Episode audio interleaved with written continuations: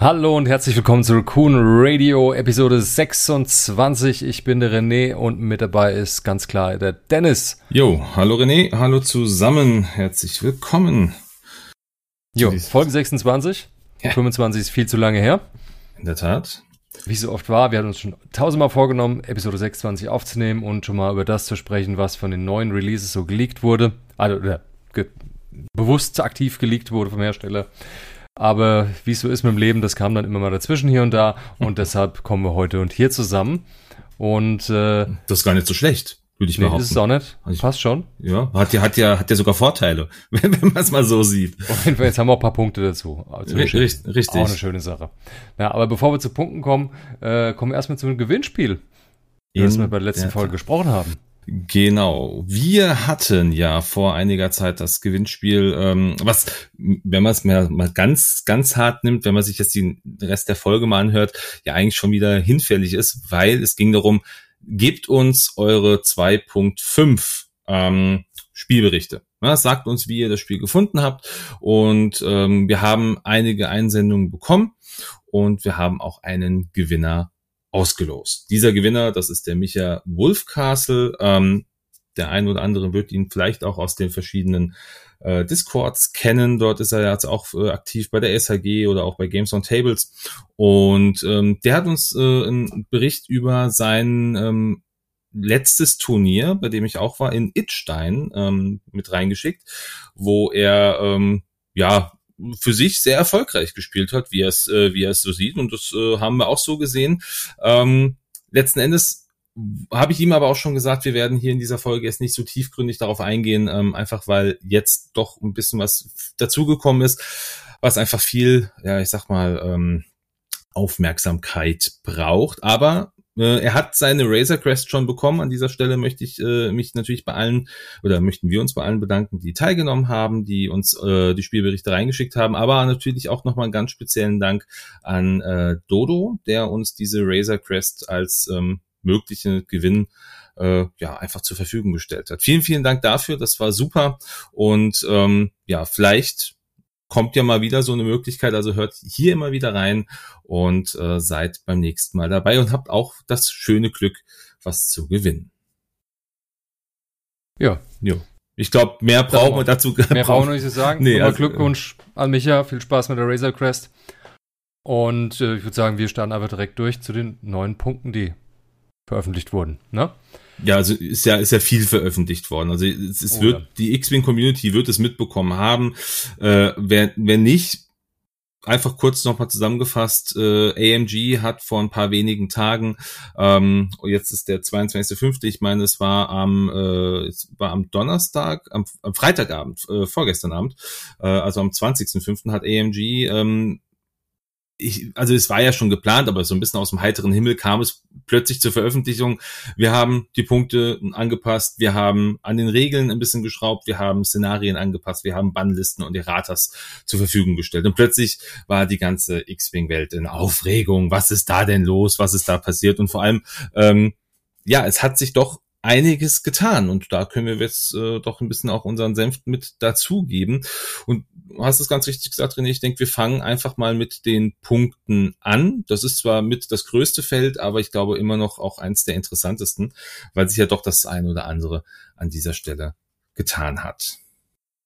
Ja, ich würde sagen, wir sprechen nur über unsere Highlights. Ich meine, jetzt kleine Veränderung, ja. Aktuell mit dem 20-Punkte-Listenbausystem, sag ich mal, gibt's eigentlich an sich keine kleinen Veränderungen, ne? Leider so ein kleines Manko aktuell, beim 20 Punkten, die zur Verfügung hatte, ein Punkt irgendwo mehr oder weniger macht für ein Schiff, ist das immer eine gravierende Veränderung. Dezent fallen sie eher selten aus, aber deshalb trotzdem einfach mal hier über unsere Highlights.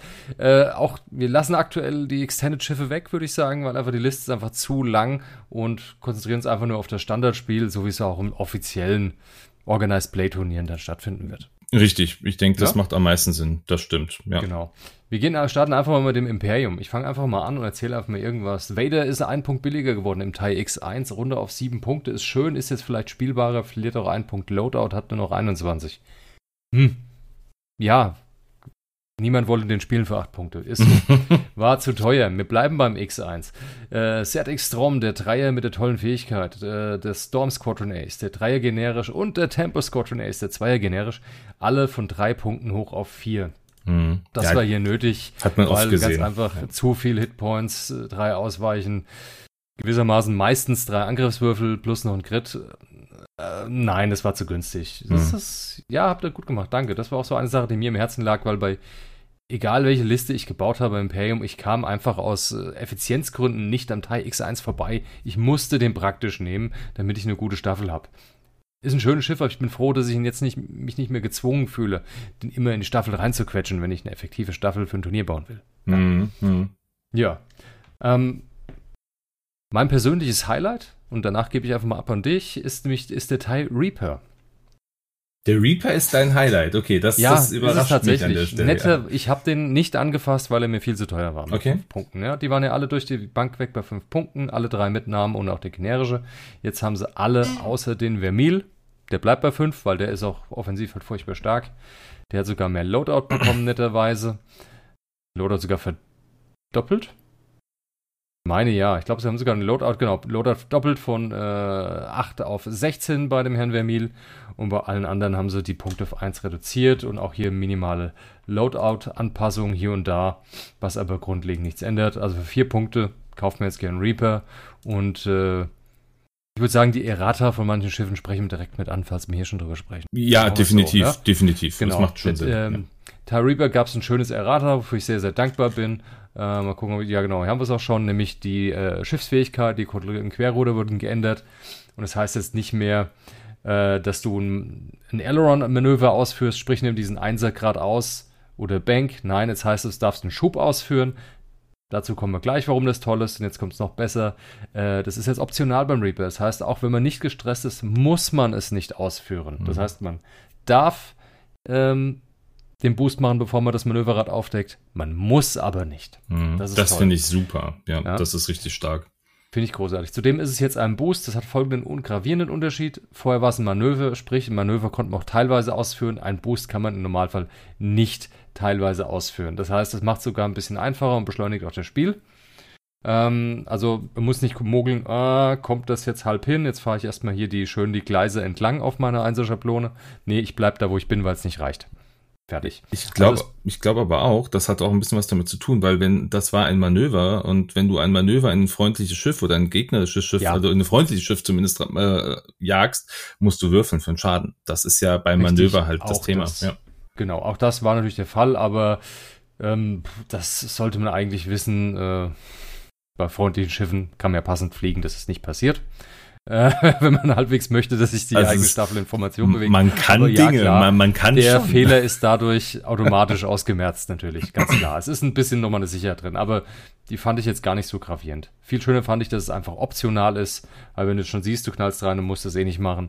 Oder vor allen Dingen, wenn du es auch gar nicht willst, wenn du wirklich langsam fliegen willst mit dem Ding, dann kannst du das jetzt auch machen.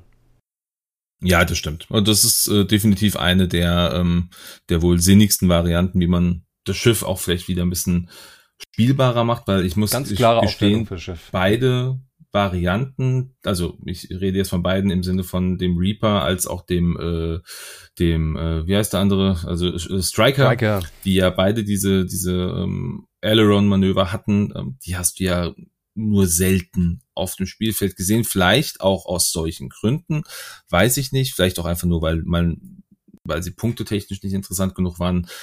Ich finde es auf jeden Fall gut, dass es jetzt so eine Möglichkeit gibt. Und vielleicht bin ich mir jetzt ehrlicherweise noch nicht sicher, sonst sage ich immer, ich baue mir damit sicher mal eine Staffel drum, habe ich mir jetzt noch keine Gedanken drüber gemacht. Ich habe andere Pläne aktuell und die beinhalten keinen Thai Reaper an der Stelle. Ganz kurz zum Striker, weil wo du ihn jetzt gerade angesprochen hast. Hier ist jetzt auch so, dass es ein Schub ist, kein Manöver, aber man muss den Schub ausführen beim Striker. Genau. Beim Striker ist er nicht optional. Also nicht, wenn du nicht gestresst bist, musst du den Schub ausführen, bevor du dein Manöverrad aufdeckst. Außer du bist die Herzogin. Dann darfst darfst du machen, was du willst. Alles beim Alten. Genau. Gucken wir doch mal, wenn wir beim Imperium gerade sind, so auf mein persönliches Highlight. Du hast Vader im X1 angesprochen. Ich spreche jetzt einfach mal Vader im Defender an. Also Defender ist ja eh so auch mein Schiff überhaupt. Finde ich ganz, ganz toll. Und der ist ja auch enorm runtergegangen in den Kosten. Der kostet nämlich jetzt nur noch 9 Punkte, was immer noch viel ist für so ein kleines Schiff, aber wenn man mal überlegt, was der alles so kann oder was der so auch an Beweglichkeiten, an Möglichkeiten, Angriff hat, ist es super. Also der hat einen ganz gewaltigen Bonus jetzt bekommen. Zusätzlich dazu kriegt der nämlich jetzt auch noch einen Talentslot mit dazu. Das war ja vorher nicht der Fall. Der hatte vorher nur Machtslots. Jetzt hat er einen Macht- und einen Talentslot. Das heißt, so böse Dinge wie ein Ausmanövrieren wäre jetzt zum Beispiel bei Vader drin. Ob sich das lohnt, weil, greife ich jetzt mal ein bisschen vor, Ausmanövrieren ja doch sehr, sehr teuer geworden ist, das wird die Zeit zeigen, aber es gäbe jetzt zumindest die Möglichkeit. Und ich glaube, selbst ein Juke, also eine Finte, wäre schon etwas, was auf Vader mit Sicherheit ganz interessant ist, weil ja, wenn der seine 3er- bis 5er-Manöver macht, ist der ja eh in der Regel am Ausweichen und könnte dann natürlich damit böse Dinge tun. Ja, ohne Frage, ist großartig. Vader hat auch nicht viel gespielt. 11 Punkte waren immer ein bisschen zu viel, gerade jetzt bei den Szenarien, wo einfach mal ein Schiff mehr auf dem Feld über Sieg oder Niederlage entscheiden kann, richtig, um da einfach mal ein Szenario Objective noch zu holen. Ja. Aber vielleicht, was mir, du kennst mich jetzt lang genug und ich glaube, der ein oder andere Zuhörer weiß das auch, was mir ja doch wirklich am ehesten am Herzen liegt, das ist ja der TIE LN, der Standard TIE Fighter, und der hat ja schon beim letzten Mal unglaublich viel Liebe bekommen und jetzt kriegt er einfach noch mal mehr. Sehr, sehr sinnvoll ist, dass die ganzen generischen jetzt auf 2 Punkte runter sind. Das ist insofern sinnvoll, weil es ja, das Imperium ist ja eine Schwarmfraktion. Also wenn man jetzt mal einfach mal auf die Filme sich bezieht, ist das Imperium immer sehr schwarmig unterwegs. Und jetzt haben wir hier 2 Punkte Schiffe. Das heißt, wir könnten jetzt hier einen schönen Teilschwarm mit acht Academies fliegen oder vielleicht auch was Schönes anderes dabei, was weiß ich. Das ist toll. Toller finde ich aber, dass zum Beispiel sowas wie die Inferno Squad auch eine ganz krasse Aufwertung bekommen hat. Aiden ist günstiger geworden, ein Punkt günstiger, behält ihren Loadout, aber Gideon, Hask und Del Mico bekommen zum Beispiel neue Loadouts, auch Samarana, also die kriegen jetzt alle 6 bis 8 Loadout, was ich richtig stark finde, weil man kann jetzt zum Beispiel auf den Gideon oder auf dem Del auf Gideon kannst du Rakete packen, auf Del kannst du eine Kanone noch zusätzlich mitpacken. Samarana bleibt da so ein bisschen außen vor, die kriegt nicht so viel dazu, ist aber so wirklich mein persönliches Highlight, weil ich kann jetzt einen schönen 7er Schwarm spielen mit Holy drin, mit der kompletten Inferno-Staffel und 2 ISB Jingoist und bin geschniegelt und gebügelt. Das Einzige, was beim Jingoist ein bisschen blöd ist, der ist hat einen Punkt weniger jetzt bekommen, was das Loadout angeht, und er hat auch nur noch einen Illicit-Slot. Ich glaube, der hatte vorher noch was anderes dabei gehabt. Ich bin mir gerade nicht 100% sicher, aber der hat jetzt nur noch einen Illicit-Slot, ist aber auch in Ordnung. Da packst du so einen Totbandschalter drauf und dann ist der geschniegelt und gebügelt. Das ist so also diese 2 Varianten, TIE Fighter und TIE Defender mit Vader, das sind so meine persönlichen Highlights beim Imperium. Ja, hat auf jeden Fall im Imperium gut getan, die TIE Fighter da mal vernünftig anzupassen, weil 3 Punkte, es ist einfach kein Vergleich zu anderen Schiffen gewesen, die auch 3 Punkte kosten, ne? Muss man ganz klar sagen. Ja. Also gerade bei den generischen und den günstigen limitierten Dreiern. Mhm. Ich finde es auf jeden Fall ein verdammt schlauer Zug. Ja, und es ist halt auch eine Schwarmfraktion. Also es ist ja, die waren ja schon immer auf Schwarm ausgelegt. Ich meine, guck dir das Grundspiel an, da waren 2 TIE Fighter drin. Also jetzt mal, da war nur ein X-Wing drin. Also klar, ja, richtig, die waren schon immer die Masse, die da halt reingezählt hat.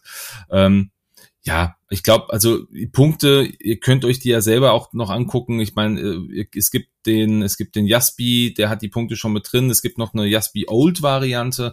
Da kann man sich auch nochmal die alten Punkte angucken. Ich denke, da werden wir jetzt nicht so ins Detail weitergehen, weil lesen könnt ihr die ganzen Punkte ja selber. Hier geht's jetzt wirklich nur so um unsere persönlichen Highlights. Genau, und ich denke, nur was wirklich erwähnenswert ist. Genau.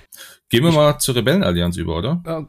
Eine Sache habe ich noch. Und zwar die Decimators, die sind durch die Bank weg. Ein Punkt günstiger geworden, alle. Mhm. Finde ich sehr, sehr gut, weil es gab, die waren einfach auch zu teuer. Man hat sich nicht getraut, die aufs Feld zu setzen. Und ist okay, finde ich gut. Ein bisschen gut, verlieren halt natürlich, verlieren aber bis auf Monarchie auch alle Loadout. Also gerade Chirano verliert 9 Loadout-Punkte. Ist die alte, aber die Frage ist, hast du da 9 Loadouts reingepackt? Also hast du da wirklich für 35 Punkte Loadout-Karten oder Upgrades? Natürlich, total leicht bei Chiron. Du hast, glaube ich, 3 Crew-Slots, ist super einfach, die hast du total schnell vollgepackt.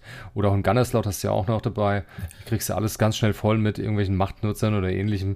Und entsprechend waren 35 Punkte sofort voll. Mhm. Aber 26, die er dann jetzt hat, ist immer noch ein super Wert, um da ein effektives Schiff draus zu machen. Ja, also ich glaube, guter Gewinner an dieser Stelle. Das Imperium, hoffen wir mal, dass es so weitergeht. Hail to the Empire und so. Prima. Ansonsten würde ich sagen, wir überspringen einfach den Rest. Performance-Details verlieren. Einfach mal gucken, was bei den Rebellen so Spannendes passiert ist. Mhm. B-Wings ging ein bisschen hoch, wurden einheitliche auf 5 Punkte, außer die Hera auf 6. Einfach mal am Rande erwähnt. Ibizam war auch eine Spur im ARC 170. War mit 4 Punkten auch eigentlich etwas zu günstig. 5 Punkte ist hier der schönere Wert. Dafür gibt es einen kleinen Loadout-Buff mit. Ansonsten, Also ich glaube, das, was hier am interessantesten ist, ist wahrscheinlich, dass Hahn günstiger geworden ist als Falkenpilot und auch, dass Luke ein Punkt günstiger geworden ist. Der verliert zwar ein bisschen Loadout, aber das ist, glaube ich, wirklich. Das ist gut, das ist wichtig. Also ob das jetzt so in diese Richtung geht, dass man sagt, hey, wir möchten den Lore-Charakter von X-Wing ein bisschen mehr in den Vordergrund rufen. Das heißt, spiel mal die Piloten, die auch in den Filmen zusammengeflogen sind. Das weiß ich nicht, aber das ist so das Ding. Auch Luke als Gunner ist das erste Mal seit gefühlt Ewigkeiten günstiger geworden, von 16 auf 12 Punkte runter. Ich werde ihn trotzdem nicht spielen, aber hey. Was wahrscheinlich aber auch am Errata liegt. Natürlich. Aber ich werde ihn trotzdem nicht spielen. Alle Fähigkeit dann wäre es natürlich Wahnsinn, das so günstig zu machen. Nee, klar, wirst du nicht spielen, ne?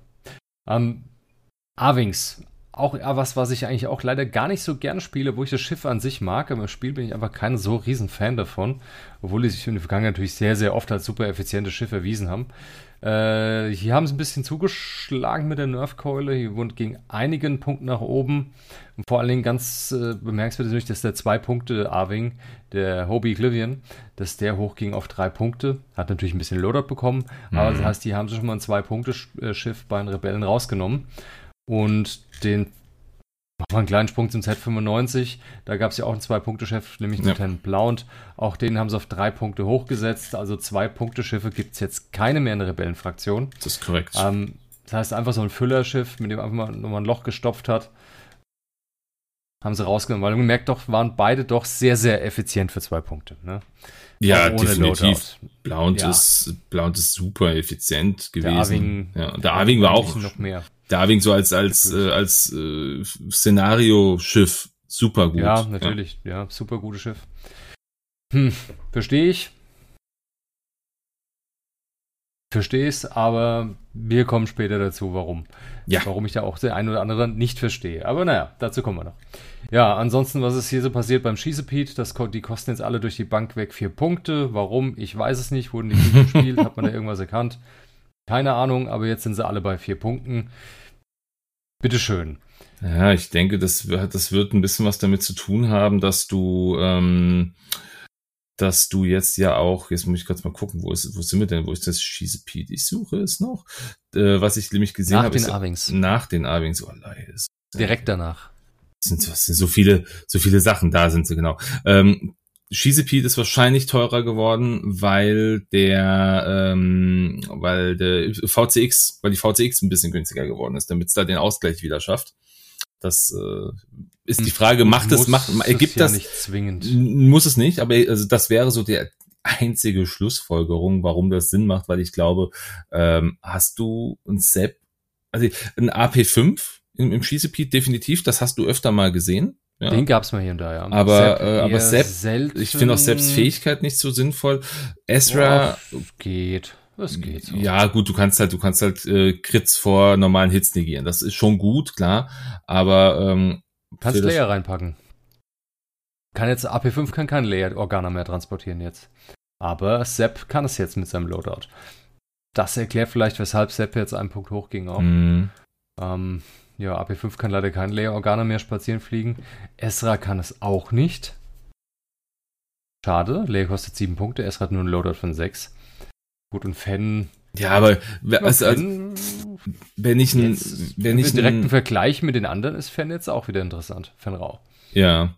Also ich sag's mal anders, wenn ich einen klassischen Layer Carrier haben will, der mich nicht viel kostet, dann würde ich ihn immer noch wahrscheinlich auf den Step TIE Fighter packen. Also das ist auch der einzige TIE Fighter, der Leia aktuell noch tragen kann. Weil sicher, hat er einen Crew-Slot? Der hat einen Sepp und Ezra haben beide einen Crew-Slot.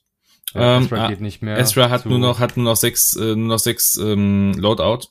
Der kann die nicht mehr mitnehmen, aber Sepp könnte sie noch mitnehmen. Das wäre noch möglich. Ja, wäre eine Option. Kostet auch nur 3 Punkte. Aber ich tippe einfach mal, gefühlt hält so ein Schießepied länger wie ein TIE-Fighter. Nicht nur gefühlt, ganz sicher sogar. Aber ich glaube, also wenn es dir rein um den Carrier geht, ist das wahrscheinlich immer noch die bessere Wahl. Weil drei Evades ein bisschen hinten im Hintergrund halten, ein paar Einser-Ecken fliegen, ja, das funktioniert. Aber gut, das sind so Dinge, dafür bin ich auch bei den Rebellen nicht tief genug drin, um da vielleicht zu sehen, was sich da Leute gedacht haben. Vielleicht gibt es einen ganz speziellen Grund und ich hoffe auch, dass da AMG jetzt nach diesen Punkte-Releases vielleicht irgendwann nochmal in einem Stream sich hinsetzt und sagt, guck mal, wir haben das aus folgenden Gründen gemacht, das ist unsere Idee dahinter, damit wir so und sowas machen können. Fände ich nicht schlecht, würde, glaube ich, auch viel, was gerade in der Community auch an Fragen gestellt wird, nochmal beantworten, beziehungsweise vielleicht einfach, ja, so sagen, guck mal, das ist der Grund und dann sagen die anderen Leute, finden wir nicht gut, aber okay, wir wissen jetzt, warum ihr es macht. Das finde ich gar nicht so schlecht. Ein Problem, was wir haben, ist halt, dadurch, dass wir bei den Rebellen keine 2-Punkte-Schiffe mehr haben, muss man halt jetzt gucken, dass man irgendwie anders auf die 20 Punkte kommt, weil die meisten Piloten kosten halt jetzt irgendwie in Summe so viel, dass du so auf 18, 19 Punkte kommst. Und 1 bis 2 Punkte zum Beginn des Spiels zu verschenken, ist halt nicht immer so geil. Muss man 2 Punkte verschenken geht gar nicht. Ja, also ein Punkt verstehe ich, aber zwei Punkte. Schon, selbst das würde ich vermeiden, wo es nur geht. Also ich bin so auf ein Turnier gefahren. Und hab Punkte verschenkt. Trotzdem, ich habe Geschenke mitgebracht. Ich fühle mich da einfach nicht wohl dabei. Ne? Ja, verstehe ich. Fühle mich bei dem 2.5 nicht wohl, wenn ich eine 19-Punkte-Staffel habe. Ja, habe ich richtiges Problem damit. Ja, es verzeiht dann einfach noch weniger Fehler das Spiel. Ne? Aber gut, auch dazu nachher mehr. T6560, der X-Wing, gab es da einige Verteuerungen. Luke wurde eins günstiger, bisschen weniger Loadout. Schön und gut, finde ich in Ordnung. Ein paar X-Wings ein bisschen teurer, hoch auf 5 von 4 aus. Mal schauen, was das so bringt. Ja, du kannst halt keinen großen X-Wing-Schwarm mehr spielen. Das ist halt das Ding. Das geht nicht. Das war auch nie ein Schwarm, aber du kannst halt jetzt spielst halt jetzt nur noch deine vier X-Wings, wenn du sie so spielen willst, und dann, die haben ja trotzdem Punch. Also die können ja trotzdem austeilen. Ja, natürlich können sie das. 3 Angriffswürfel ist eine super Sache mit 2 Ausweichen. Insgesamt, wie viele Hitpoints haben die? 6? 2 Schilde, 4 Hülle, ja. Ja, 6 Hitpoints, super Schiff, immer noch. Ja, damals wie heute. Ja, es ist, also ich denke hier, die Rebellen haben mit Sicherheit punktetechnisch, wenn man jetzt mal den Vergleich zieht, wahrscheinlich am meisten verloren, weil sie die meisten Punkte Erhöhung hatten. Aber ich glaube im Endeffekt ist das nichts Schlimmes. Katastrophe ist nicht, wurde auch viel umgeschiftet. Du hast ja auch die VCX erwähnt. Hier wurden nahezu alle 1 Punkt günstiger, außer der generische, aber wie gesagt, da sprechen wir nicht drüber. Ja, wer spielt den? Ja, das ist halt die Frage. Also es macht keinen Sinn, aktuell den generischen anzufassen. Und ansonsten würde ich sagen, springen wir einfach direkt weiter zur Scum. Ne? In der Tat. Scum.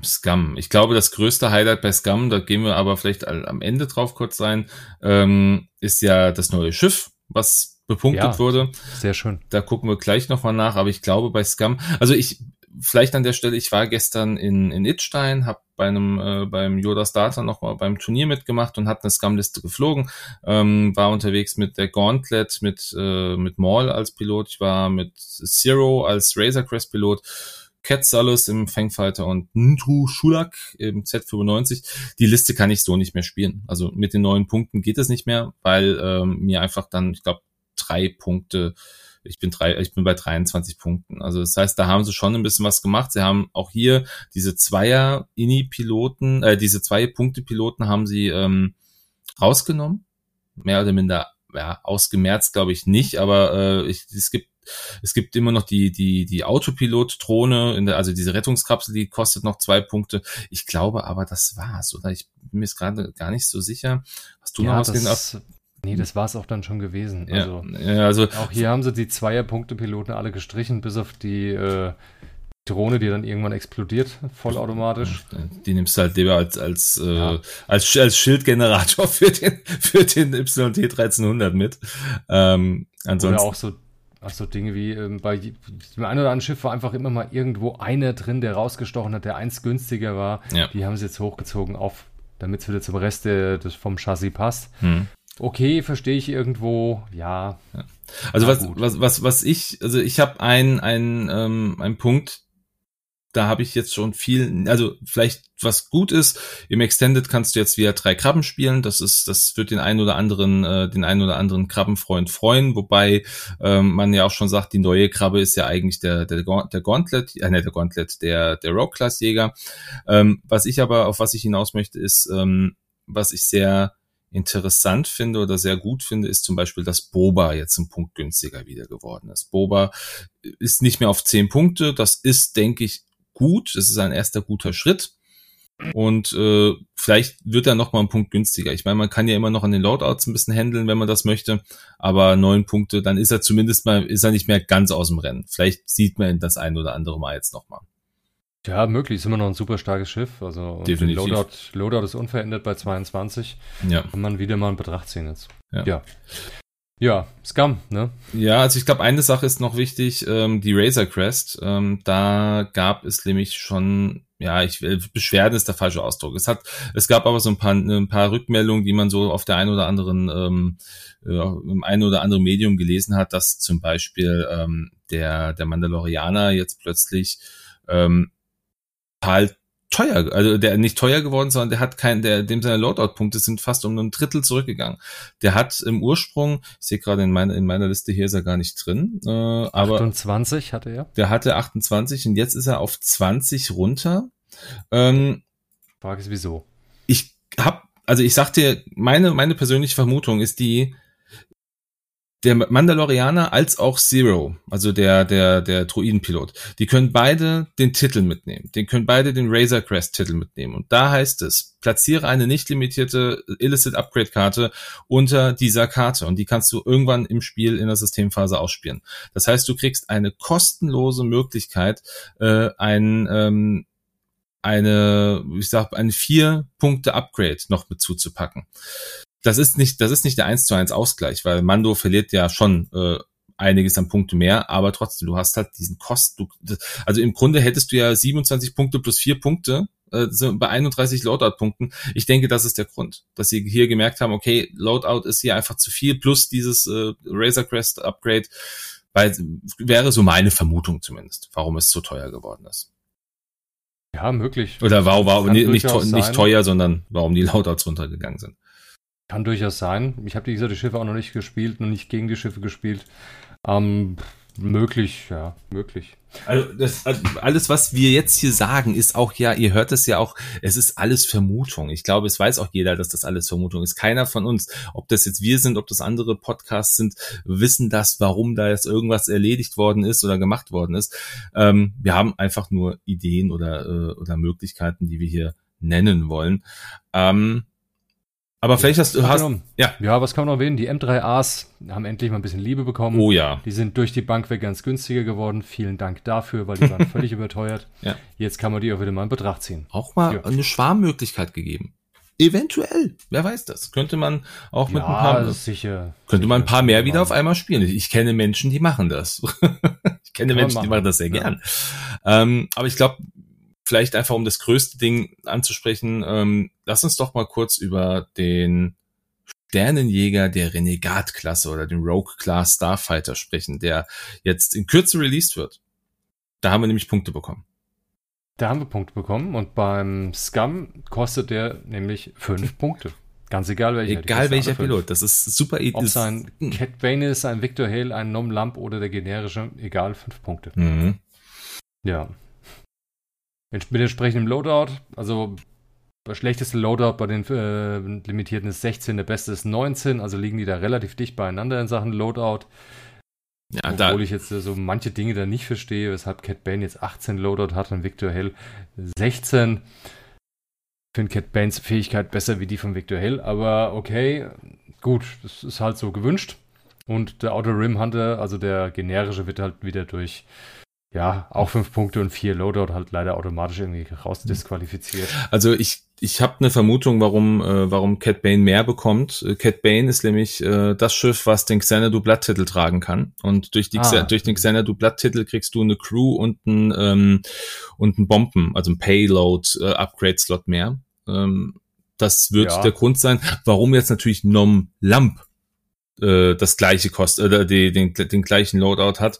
Der hat 19, der hat nochmal mehr. Der hat sogar einen Punkt mehr, genau. Ja gut, der ist eine INI 1. Mhm. Deshalb kriegt er ein bisschen mehr Loadout, aber bei Cat Bane verstehe ich es nicht. Cat Bane kriegt den Titel, was grundlegend schon mal eine Aufwertung ist. Mhm. Warum kriegt er jetzt mehr Loadout wie Victor Hale? Bei gleichen Schiffspunkten. Ja, liest ich mir nicht. Eigentlich müsste Victor Hale mehr Punkte kriegen, weil er an sich ein bisschen schlechter ist.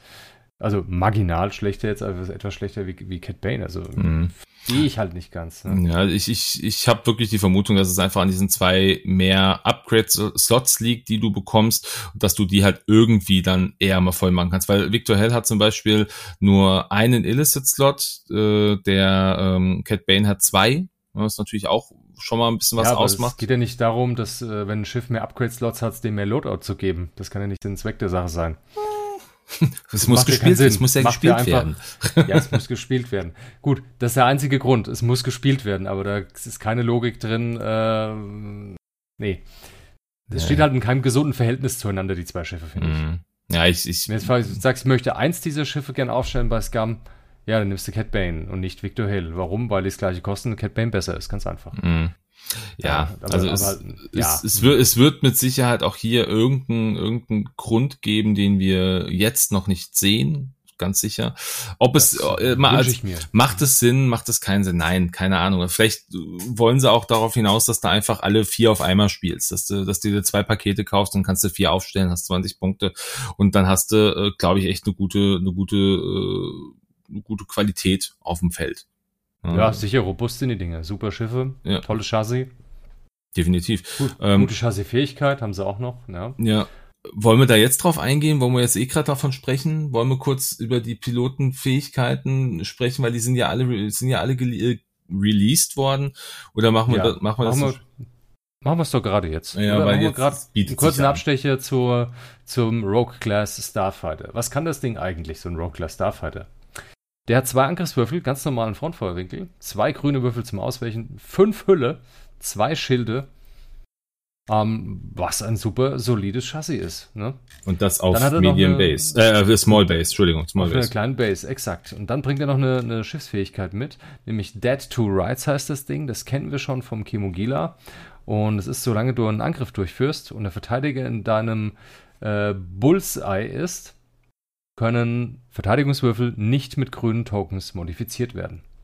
Ja, und das ist ziemlich stark. Und vor allem, es geht hier auch nicht um das eine Schiff, also du machst einen Angriff und jedes Schiff, was in deinem Bullseye ist, falls der Verteidiger ist, sie haben sogar angepasst. Nur das Schiff, das du angreifst. Das war beim Kimogila anders, oder?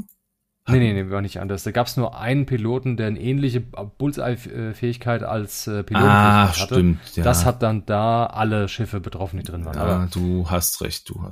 Jetzt macht es Sinn. Aber trotzdem eine tolle Schiffsfähigkeit. Super. Verteidiger kann im Bullseye nicht mit grünen Tokens seine Verteidigungswürfel modifizieren. Das ist perfekt.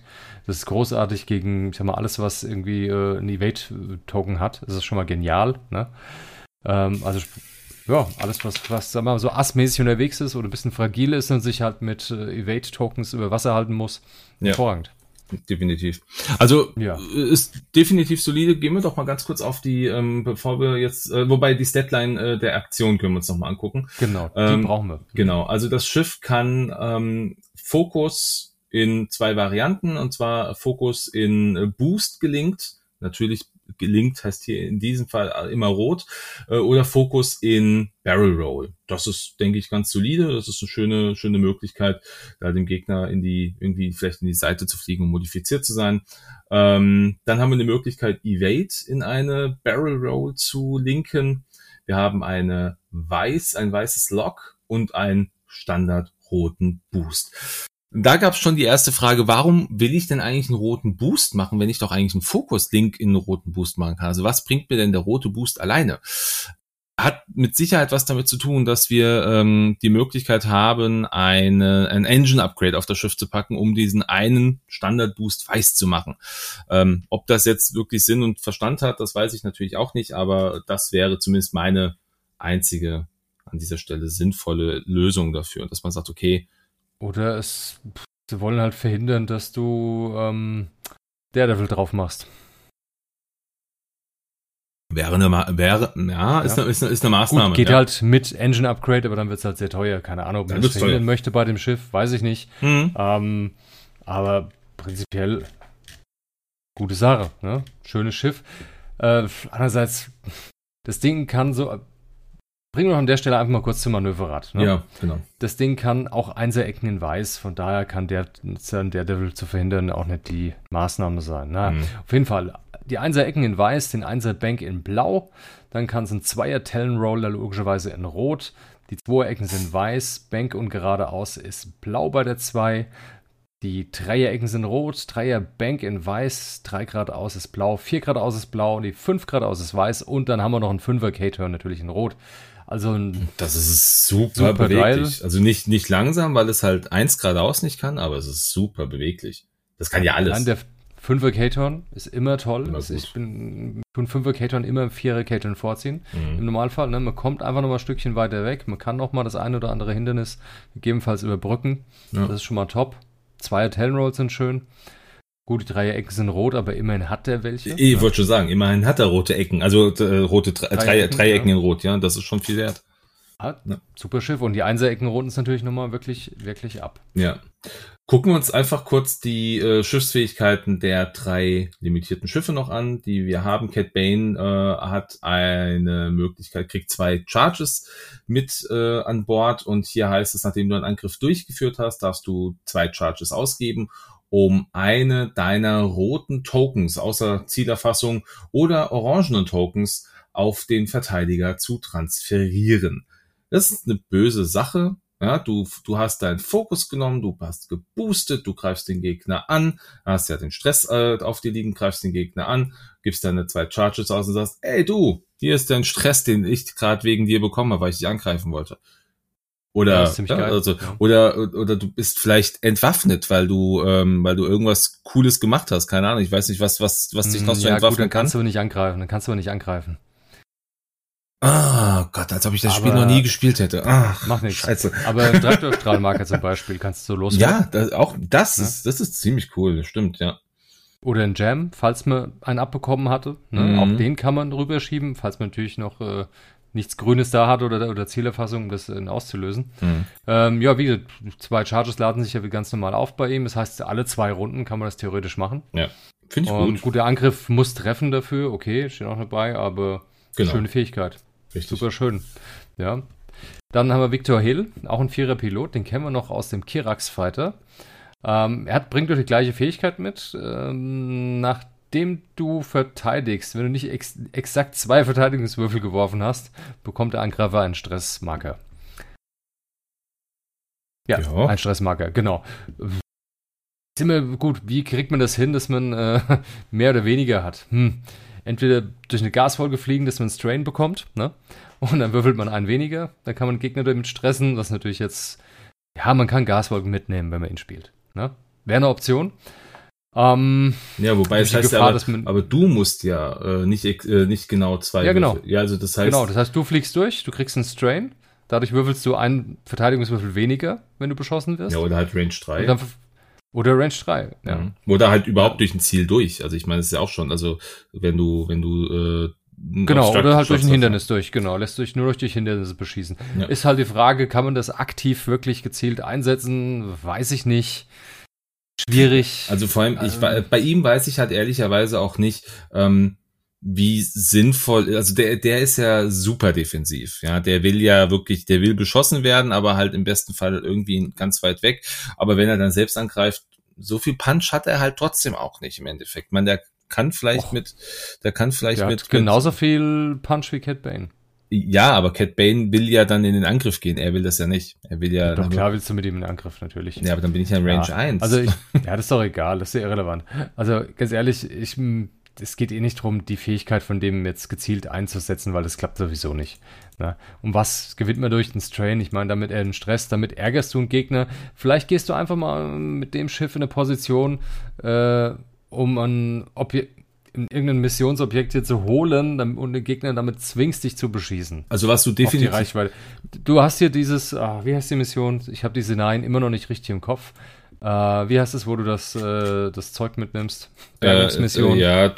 Die Bergungsmission. Genau, du hast einen Frachtcontainer und was will der Gegner gerne machen, wenn du einen hast, einen Frachtcontainer? Der will auf dich schießen. Ja, also du hast jetzt mit Victor Hell den Frachtcontainer geholt und guckst, dass du auf Abstand kommst, damit es ein Range-3-Schuss wird. Und dann wird der Gegner auf jeden Fall auch zu 100% gestresst, wenn er auf dich schießt. Mhm. Weil du ja 3 Würfel wirfst. Oder du nimmst am Anfang 8 Punkte in die Hand und nimmst ein Stealth-Device mit und hast automatisch, solange du dieses Ding aktiv hast, hast du einen Verteidigungswürfel mehr. Aber nur im Extended. Ist das Stealth-Device? Du hast recht, stimmt. Das ist ja das. Raus beim Standard. Ja, stimmt. Du hast recht. Aber spielt doch mal Extended, kann man auch mal spielen. Ist ja in Ordnung. Zieht mich aktuell nichts hin, also. Nee, aber gut, also es ist. Okay, aber man kann er hat ordentlichen Loadout, also von daher ist er absolut eine Wahl. Ja. Wen ich ganz interessant finde, ist ja Norm Lamp, der hat ja die schöne Fähigkeit, zu Beginn der Angriffsphase darfst du ein gegnerisches Schiff in deinem Primärfeuerwinkel auswählen. Wenn du das tust, behandle deine eigene Initiative bis zum Ende der Runde genau wie die Initiative des gewählten Schiffes. Das ist schön. Also das ist eine andere Fähigkeit, als Norm Lamp auf der, Jumpmaster hat. Ja. Der Jumpmaster ist ja eher so derjenige, der seinen Feuerwinkel dem Gegner nachdrehen kann. Und hier ist er wirklich derjenige, der sagt, hey, guck mal, du bist interessant, du bist in die 6, ich nehme jetzt deine Initiative an.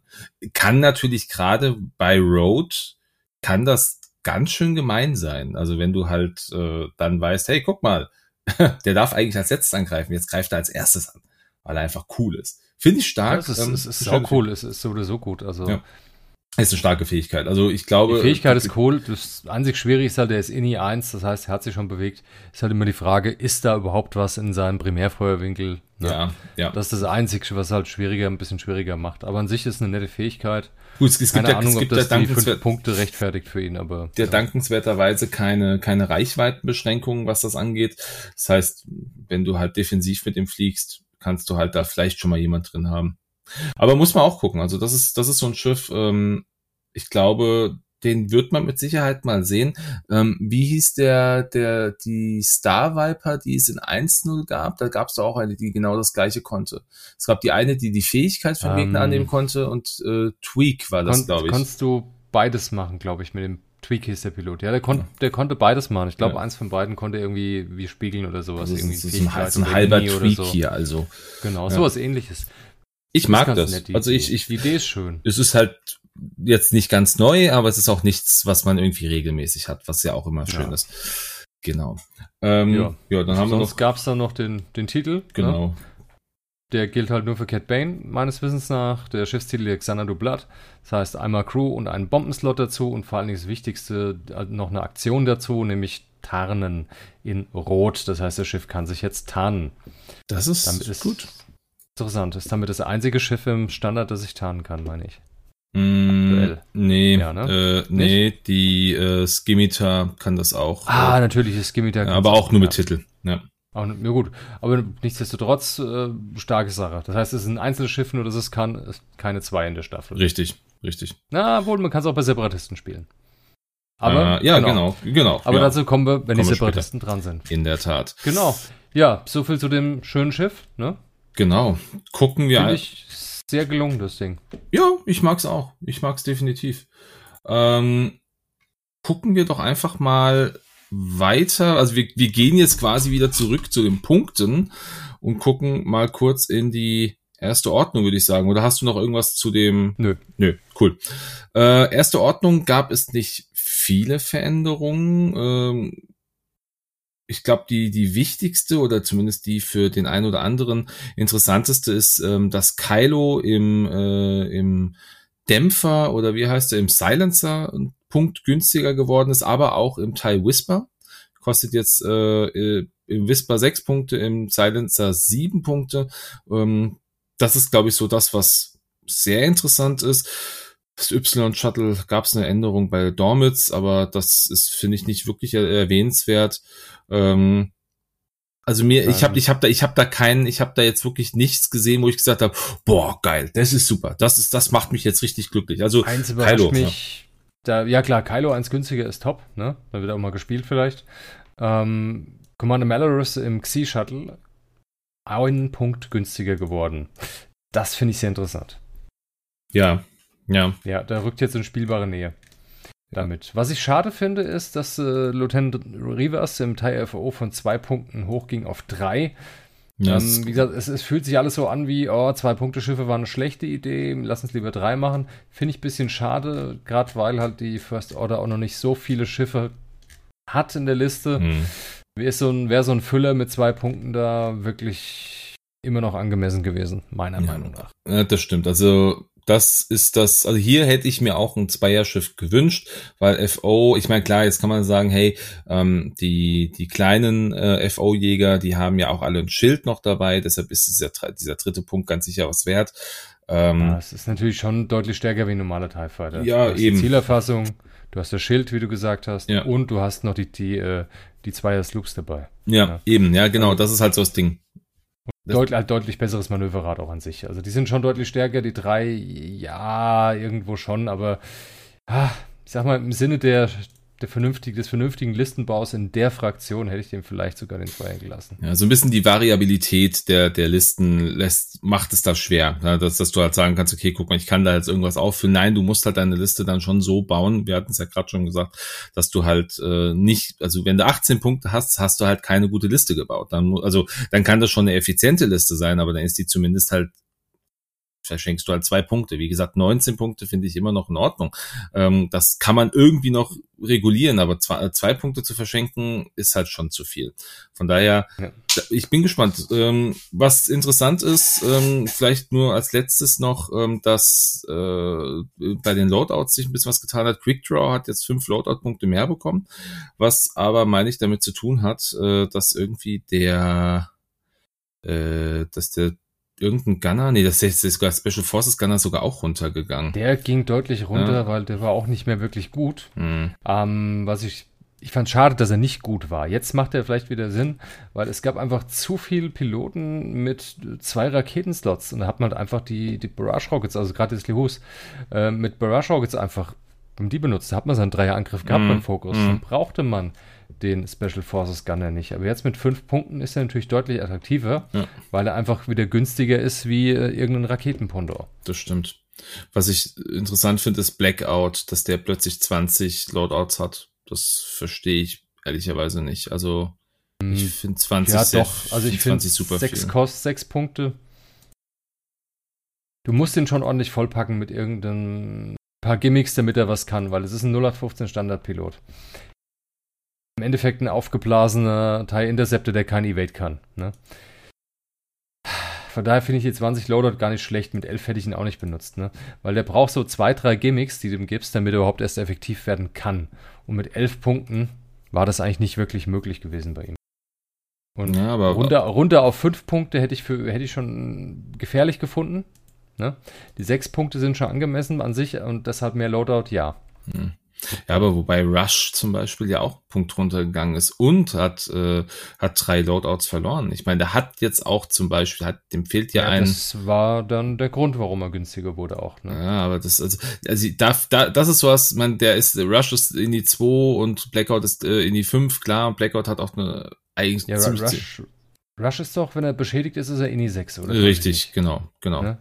Ja, die 6-Pilot, den du da mehr oder minder... Ja, es ist halt schwierig. Also da hätten wir auch die 10 lassen können. Also die hätten jetzt ja niemandem wehgetan, glaube ich. Aber gut, das sind auch so Feinjustierungen, die mit Sicherheit auch da aus der... Also das ist ja eh so ein Thema. Ja, dieses Thema, hey, vorher waren die Loadouts zu groß, zu viel und überall ich weiß ja gar nicht, wie viel, was ich da noch auf mein Schiff packen soll. Jetzt sind sie weniger geworden und jetzt gibt's dann auch die eine oder andere Beschwerde, wo man sagt, jetzt ist zu wenig. Ja, also wer A sagt, muss halt auch B sagen. Beschweren kann man sich immer. Das ist das eine. Also das ist, manchen Leuten fällt das auch besonders leicht. Mhm. Also ohne jetzt konkret irgendwen dabei zu meinen, wirklich nicht. Ja, komm. Beschweren kann man sich immer. Bei dem einen ist es so, ich habe endlich eine Liste gefunden, endlich im, keine Ahnung, verfluchten 2.5, was ich toll finde, und jetzt ändern sie was nach unten. Oh nein, das ist schlecht. Mhm. Ja, eben. Dann ändern sie nach oben, sagen sie, nein, jetzt gibt's viel zu viele Karten auf dem Tisch. Ah, auch schlecht. Und wir finden bestimmt noch eine andere Variante, die auch irgendeinen Dritten stört. Ja, das wird's immer geben. Ja, das wird's immer geben und ja, manche beschweren sich halt lauter, manche leiser und dann wird das auch. Ja, also ich könnte mich auch oft mal anders wahrgenommen, als es. Könnte mich auch beschweren, dass meine Liste nicht mehr spielbar ist, die ich gestern hatte. Ja. Aber ganz ehrlich, dann baue ich mir halt was Neues. Ja, meine Publiklisten. Ich krieg keine gescheite hin zur Zeit. Ja. Ich weiß nicht mehr warum. Aber egal, dazu kommen wir auch noch. Ja. Mir fällt eine Sache gerade auf, was wir gar nicht jetzt besprochen haben. Beim Imperium und auch bei der First Order gab's ja noch eine Änderung, was Crew angeht, auch bei den Rebellen, dass wir was neu auf die quasi auf die Extended Liste nur bekommen haben, dass die aus dem Standard rausgefallen sind. Bei First Order ist es zu den Bannlisten kommen wir dann noch. Okay, ja, stimmt, hast du recht. Ja, ne? Das kommt später. Ist noch eine Bannliste, da würde ich sagen, sprechen wir einfach mal separat drüber, weil die ist ja nicht so ewig lang, länger wie vorher, aber nicht so ewig lang, finde ich. Da gibt's Leute, die das anders sehen. Das stimmt mit Sicherheit. Ja. Aber mein Gott, dann ist es halt nicht drin. Also mal gucken. Gehen wir mal auf den Widerstand. Da hat sich... Keine Ahnung, ich bin kein großer Widerstandsspieler. Also Loadouts sind halt super hochgegangen. Bei den X-Wings, bei den Y-Wings. Ja. Es sind alle punktgleich geblieben, haben aber alle mehr Upgrade bekommen, was auch Sinn macht, wenn du halt überlegst, und das ist ja auch, das hat sich so primär geändert, dass das Loadout hier, Wartime Loadout oder wie das Ding heißt, dieses spezielle für die Widerstandspiloten, Wartime Loadout ist teurer geworden. 6 Punkte hochgegangen. Macht Sinn. Ist ja auch ohne Ende. Was gibt es? 2 Schilde oder so? Du kriegst 2 Schilde dazu. Genau. Sachen. Ja. Ohne andere Chassisfähigkeit. Ja. Und ist okay, dass es dafür dann den Loadout hochgesetzt haben. Ja. Ja, wobei, wenn du guckst, bei den meisten sind es halt genau 6 Punkte hochgegangen. Also was ja es ist halt. Das heißt, du kaufst das und kaufst praktisch dann das mit. Ja, sorry Bliss, die hat nur 4 Punkte mehr bekommen. Da würde die halt 2 Punkte weniger im Endeffekt haben, aber die meisten anderen, die ich jetzt hier sehe, haben ihre 6 Punkte mehr bekommen. Oder haben 6 Punkte, also du kriegst das nicht automatisch dazu, du zahlst natürlich trotzdem ein paar Punkte mehr mit rein, aber so diesen Ausgleich hat's gegeben halt zumindest, dass du im Endeffekt doch eigentlich nur 4 Punkte zahlst, wenn du es mitnimmst. Im Verhältnis zu vorher. Weiß ich nicht. Also ich habe das Ding auch noch nicht gespielt. Ich habe es hier auch noch nichts wirklich stark gereizt, den Y-Wing zu benutzen. Also als es noch 2.0 war, hatte ich tatsächlich mal eine Liste gebaut oder 2. Die waren halbwegs interessant, aber da waren die Y-Wings interessant. Aber der Rest aus der Fraktion, der bewegt mich wenig, rein vom Geschmack her. Ne? Hatte ich dann wenig Lust, das zu spielen, muss ich sagen. Verstehe ich. Was erwähnenswert ist noch, meiner Meinung nach, ist auch hier das 2-Punkte-Schiff, nämlich eine von den Fireballs, der mit dem R1J5-Piloten, dem Astromech, auch der ging hoch auf 3 Punkte. Also hier haben sie auch das 2-Punkte-Füllerschiff gestrichen. Sie haben eins dazu in der Fraktion. Sie haben eins dazu bekommen. Hier stimmt, BB-8 im Pott. Genau. Runde auf 2. Ja, super. Ja, auch gut. Dann ist das so. Ist vielleicht das bessere Füllerschiff, auf jeden Fall. Ansonsten, ja, den einzigen 3 Punkte A-Wing vom Widerstand haben sie auch hochgesetzt auf 4. Das verstehe ich, das macht Sinn. Ich finde die doch relativ stark. Ansonsten habe ich jetzt hier wenig Spannendes. Ja, ich finde Poe Dameron als Commander, also der jetzt mit dem letzten Widerstandspaket kam, der hat jetzt nochmal 7 Loadout-Punkte dazu bekommen. Das ist in Ordnung. Der war ein bisschen mau, der hatte ein bisschen wenig Loadout, dass sie da ein bisschen angepasst haben. Auch Tammin Wexley als Black 2, der hat noch was dazu bekommen. Das ist in Ordnung. Die waren halt einfach zu wenig, oder da haben sie zu wenig reinkalkuliert. Aber ansonsten, ja, wirklich große, tolle Dinge gibt's nicht. Ich glaube, das, was jetzt groß und toll sein wird, das wird jetzt wahrscheinlich auf Seiten der Republik wäre das wahrscheinlich. Wobei selbst da ist es recht gering, wenn man es sich mal genauer anschaut. Ja, durch die Erratas gehen wir nochmal. Ja, von daher springen wir einfach mal weiter zur Republik. Ja, ja. Liebe Republik. Was haben wir denn hier alles? Es ist ja eigentlich meiner Lieblingsfraktionen. So, Imperium, Republik ist immer so meins. Ja, Oddball ist günstiger von einem AAC. 1 Punkt runter, vielen Dank. Auf 5, ja. Hat Loadout verloren, dass das hier falsch angegeben hat. 7 Punkte Loadout verloren. Okay, gut, kann man machen. Keine Ahnung, ich wüsste jetzt, abgesehen von der INI, trotzdem nicht, warum ich ihn Wolfi vorziehen sollte bei gleicher Punktzahl. Klar, Oddball könnte es dann einen Proton-Torpedo draufpacken. Klar, mit INI 5 einen Proton-Torpedo schießen und trotzdem, dann, wenn die verballert sind, immer noch 3 Angriffswürfel nach vorne und 2 nach hinten haben, ist ganz nett. Aber die Fähigkeit ist ja praktisch nicht präsent. Mhm. Schauen wir mal. Ja, ansonsten bei den Y-Wings ganz schön, dass Prodside 1 Punkt günstiger wurde. Runde von 5 auf 4 finde ich gut. Auch Oddball ging hier runter auf 4 Punkte. Auch da ist das Einzige, was man sagen könnte, Mensch, schön, da kann ich wieder mit INI 5 Proton-Torpedo schießen. Sonst fällt mir zu Oddball aktuell da nichts ein. Ja, also die haben ein bisschen was ausgeglichen. Die Barris Offi im Delta 7. Ja, die war zu günstig. Also die war hoch auf 4, das ist in Ordnung. Ja. Anakin im 7B ging runter auf 7 Punkte. Auch das verstehe ich. Mit 8 war den echt keiner angefasst. Mit jetzt seinen 2 Ausweichwürfeln ist der da einfach für 8 Punkte überteuert gewesen. Ja, die Weiß nicht mal, ob er jetzt mit den 7 gespielt wird. Kann ich mir nicht mal wirklich vorstellen. Ja, aber vielleicht kann man was Schönes basteln, keine Ahnung. Also ich finde, Anakin ist im Eta 2 definitiv das interessantere Schiff. Ja, ist er auch. Ja, mit 6 Punkten jetzt ist er absolut mal, kommt da öfter mal in Betracht, wenn ich über eine Staffel nachdenke.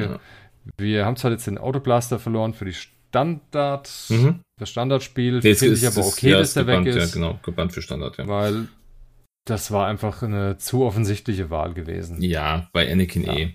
Und gut, ich meine, aber alle anderen ETA-Piloten haben jetzt Upgrade von 5 bis 10, 10 Loadouts bekommen. Ja, da kann man einiges draus machen. Kann man ein bisschen was basteln. Die Arctis 2 finde ich immer noch sehr interessant. Auch wenn jetzt kein Autoblaster mehr da ist, mein Gott, dann ist er halt nicht da. Ja, aber dann kann auch ohne Kanonen gut spielen, das ganze Ding. Ansonsten kann man auch über Ionenkanonen nachdenken. Auch noch relativ Sand. Ja. Sonst, was ist noch Spannendes passiert? Und ich glaube nicht mehr so viel. Die Handmaidens sind günstig war, wurde auf jeden Fall ein bisschen teurer geworden. Den 2er Contrail, also den 2-Punkte-Piloten Contrail, der V-Wing, der INI 5er, den, was so die Standardauswahl schlechthin war, den haben sie hochgesetzt auf 3 Punkte und ein bisschen Loadout gegeben. Auch das verstehe ich, das macht Sinn, weil es war einfach eine so offensichtliche Wahl, den mitzunehmen für 2 Punkte und dann einfach um Missionsziele einzukassieren. So einfach zu billig, die Idee. Ne? Finde ich aber auch gut, dass sie es geändert haben. Ja, was mich freut, ist die Torrents. Die Torrents sind günstiger geworden, die meisten. Wir haben jetzt 2 Torrents für jeweils 3 Punkte.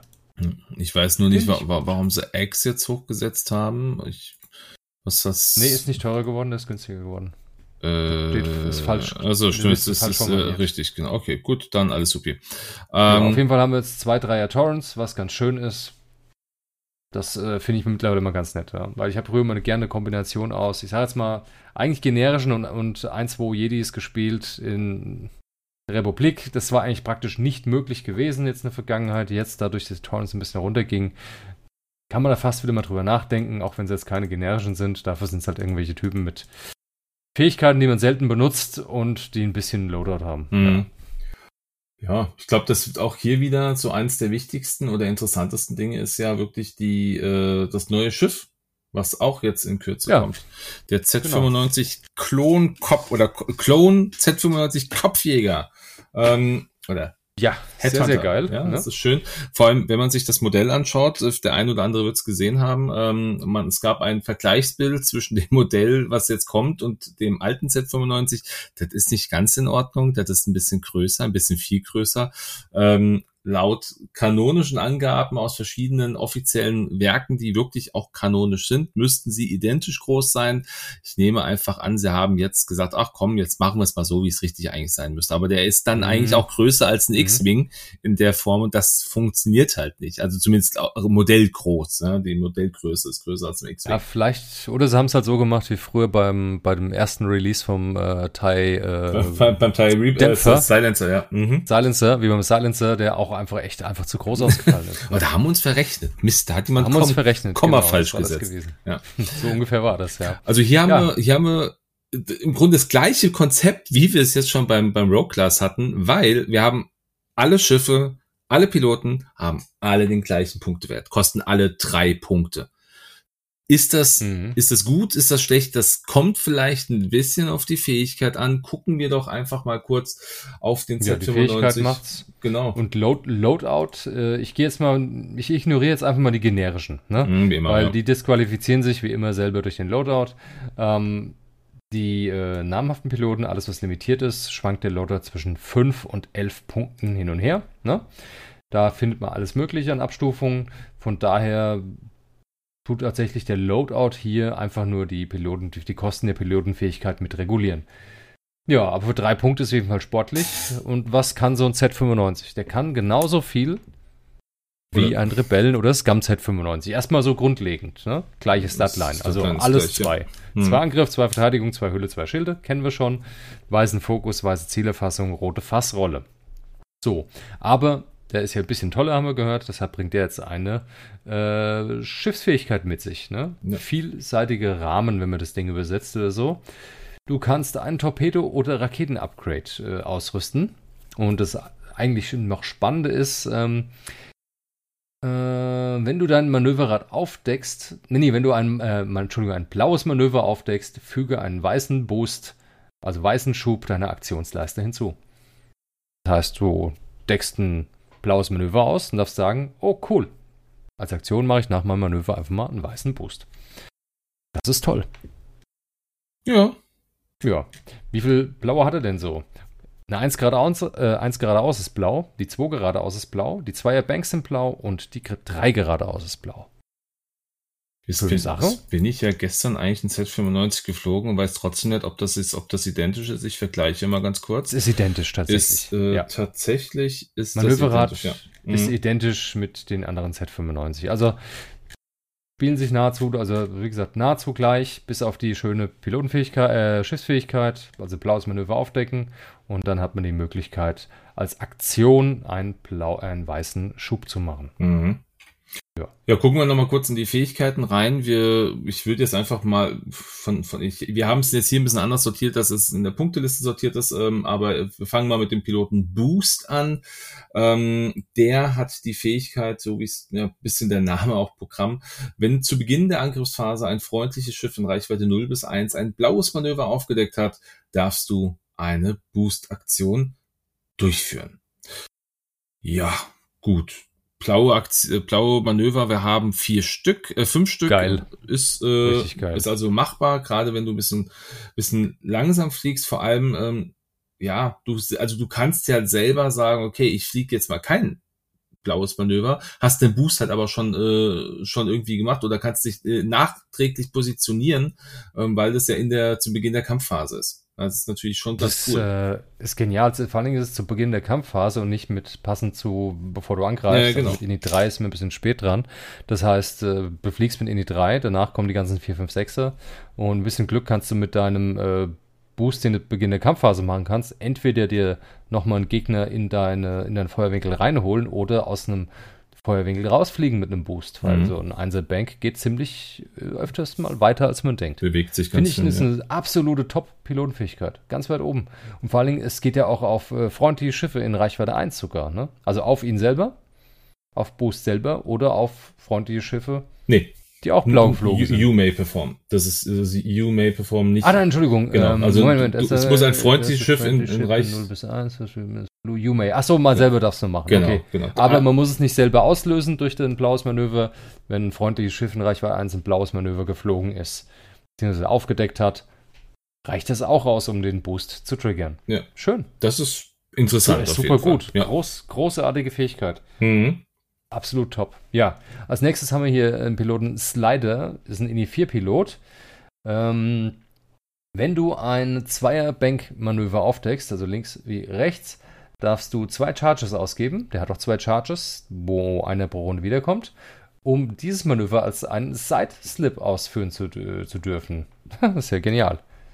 Das ist richtig genial. Also es ist halt, sie spielen halt viel mit den Manövern des Dings. Blauer Side-Slip. Es ist ein blauer Sideslip. Wahnsinn. Das ist genial. Ein blauer Sideslip gibt es nirgends, ne? Das heißt, du machst einen blauen Sideslip und dann machst du einen weißen Boost hinterher, wenn du möchtest übrigens. Richtig. Ne? Das ist das Geniale daran. Also du stehst vom Gegner, plötzlich stehst du irgendwie seitlich von ihm, dann bist du ihm in die Seite geflankt. Also das ist schon, wenn der fliegt. Seitlich und dann, oh Gott, ja, das ist Wahnsinn. Also das ist eine super schräge Art, sich zu bewegen.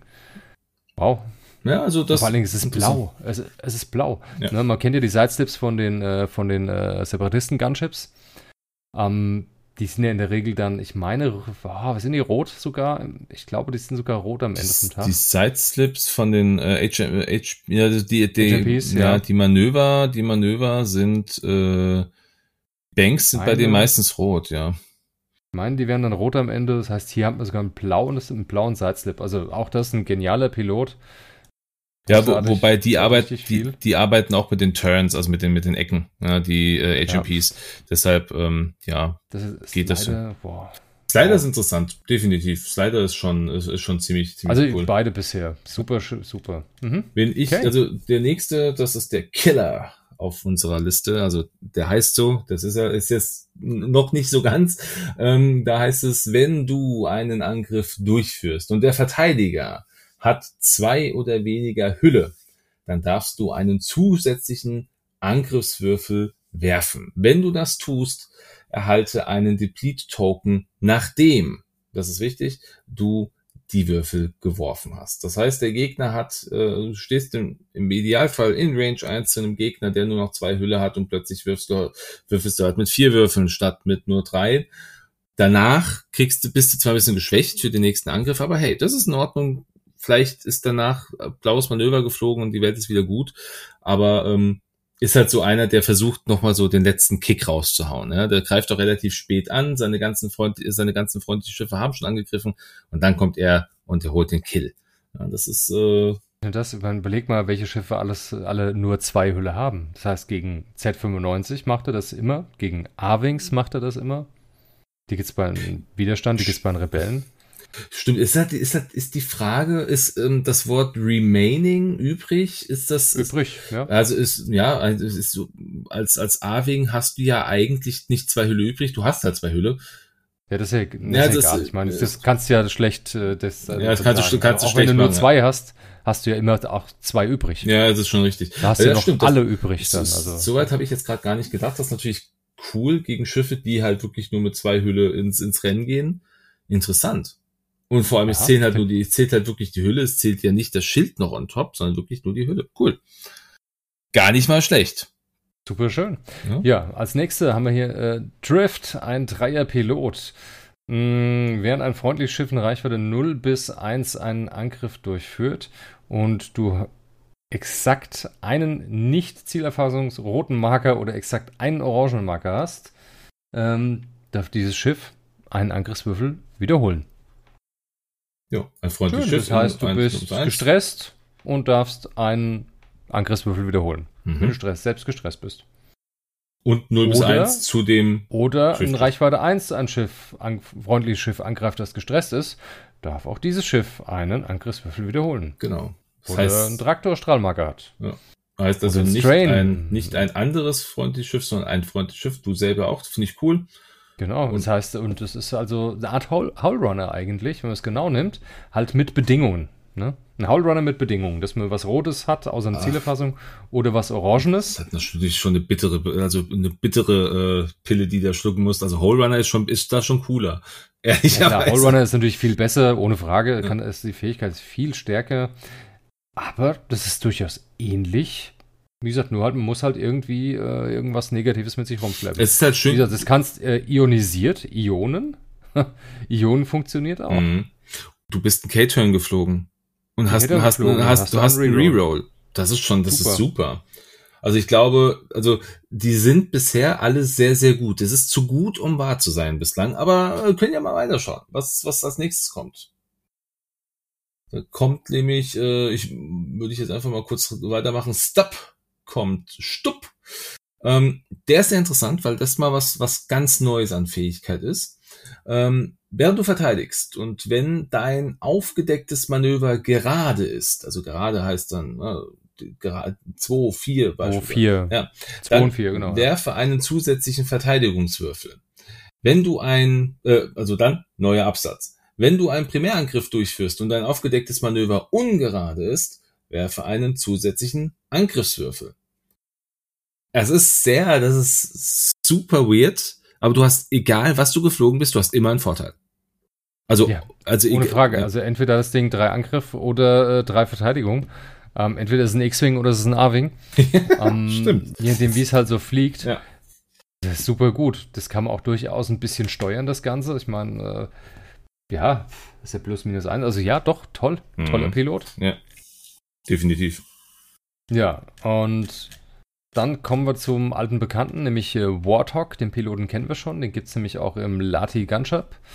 Und er bringt auch die gleiche Fähigkeit mit. Auch hier INI 3. Nachdem du dann freundliches, nicht limitiertes Schiff in Reichweite 0 bis 2 zerstört wirst während der Angriffsphase, wird das Schiff nicht entfernt bis zum Ende dieser Phase. Das heißt, INI 3, du wirst abgeschossen.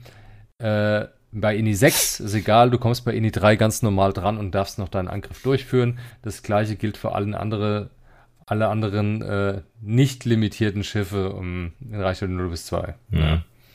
Ja, toll. Merp. Leider nicht mehr geil.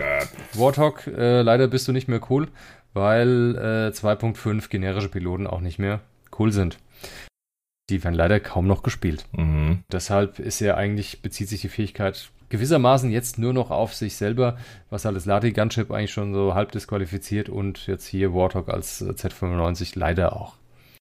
Ja, schade. Da könnte man vielleicht noch einen Errata bringen, das haben sie ja schon öfter mal gemacht. Weil auch das hier kommt noch aus der FFG-Feder. Das müsste jetzt das letzte sein. Ja, ne? Das die und Z95 und die und die Rogue Class, ja. Rogue Class, genau. Meine ich auch, ja.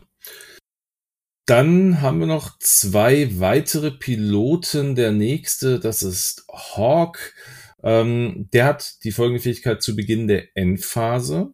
Darf jedes freundliche Schiff in Reichweite 0 bis 1, dessen aufgedecktes Manöver eine Geschwindigkeit von 3 bis 5 hat, einen Strain-Token erhalten, um eine Fassrolle oder eine Aktion zu machen. Eine Boost-Aktion zu machen, Entschuldigung, oder eine Fassrolle oder Boost-Aktion zu machen. Zum Beginn der Endphase kannst du dich also nochmal repositionieren, kriegst dafür einen Strain. In der nächsten Runde fliegst du aller Voraussicht nach E-Blau. Das ist das eine. Ich glaube, das Spannende ist hier eher, dass du nochmal in die Nähe von irgendeinem Satellitenarray oder so zum irgendeinem Objective in die Nähe kommst, um da einfach nochmal irgendwie einen Punkt zu holen. Ne? Mhm. Hier Angriff aufs Satellitenfeld, ne? So heißt es ja. Ja, das ist. Dafür kann ich mir es vorstellen. Ist auch die gleiche Fähigkeit wie im Lati Gunship, der Hawk hat. Dafür könnte es gehen. Finden sogar hier besser aufgehoben wie im Lati Gunship, weil ich finde das Lati-Ding einfach immer zu teuer. Also, ja. Mhm. Also, ja, vielleicht Hawk eventuell. Also, es ist kein Dead on Arrival, ist etwas, was man vielleicht mal einbauen kann. Mal probieren. Ja. Kann stärker sein, als man denkt. Mhm. Muss man tatsächlich ausprobieren. Richtig. Würde ich noch nicht abschreiben. Nee. Ja, ansonsten, der letzte Pilot, der kam, ist ein Indy 5er, nämlich Neck. Unvorsichtigter Instructor, Einweiser, nein, Quatsch, du weißt, was ich meine. Ja, Einweiser, ja, Instructor, also ist schon richtig, Einweiser, ja. Ja, okay, nachdem du zerstört wurdest, darfst du ein freundliches, nicht limitiertes Schiff, Map, in Reichweite 0 bis 2 auswählen und eines deiner ausgerüsteten Elite-Talente zuweisen. Ende vom Spiel, alle Elite-Upgrades gehen wieder zurück auf die originalen Schiffe, wo sie herkamen. Ja, das war gut gemeint, das ist aber hier sehen wir halt wieder, dass 2.0er Design ist, weil es wieder auf ein Buff für nicht limitierte Schiffe ist, was bei 2.5 halt leider überhaupt gar nichts mehr bringt. Schade. Ja. Dead on Arrival würde ich sagen, weil das ist ein Indy 5er. Hat er irgendwie besonders viel Loadout? Lass mich mal gucken, hat er irgendwas? Neck bringt 7 Loadout mit sich. Nö, macht ihn jetzt auch nicht wirklich. Nee, also der herausragend. Nein. Also die kleinen sind super. Die kleineren Indie-Piloten, also Killer, Boost, Drift, auch Slider und auch Stub ist super. Also der ist jetzt leider nicht so gut. Das ist ein bisschen, wir hatten, ich weiß nicht, ob du dich erinnerst, wir hatten vor 3-4 Folgen, als der Z95 das erste Mal vorgestellt worden ist für die Klone, hattest du die Wette geäußert, es wird ein Oddball im Z95 kommen. Das ist sein Cousin. Also zumindest einer seiner Brüder, das wissen wir ganz offensichtlich. Das ist ein ähnlich qualifizierter Pilot wie Oddball auf jeden Fall. Der ist leider halt... wir können den auch Oddball nennen, im Endeffekt. Genau. Obwohl Oddball tatsächlich wahrscheinlich ein 2.5 stärker ist wie er. In der Tat, ja. Also... Ja, erschreckend. Also auch hier haben wir es wieder mal geschafft, tatsächlich einen Indy-5-Piloten bei der Republik direkt zu disqualifizieren gewissermaßen. Ne? Leider. Also vielleicht sind sie haben jetzt super schnell, super viele Sachen noch neu verarbeitet. Vielleicht bringen sie direkt eine Errata mit dem Release des Schiffs raus. Release ist, meine ich, nächste Woche Freitag, 27. Soll der Release, meine ich, stattfinden. Ist das 7? Ja, genau. Vielleicht schaffen sie es ja noch. Oder sagen, okay, wir bringen den direkt mit dem Errata raus. Also ich glaube, den Errata hätten sie jetzt schon mit veröffentlicht.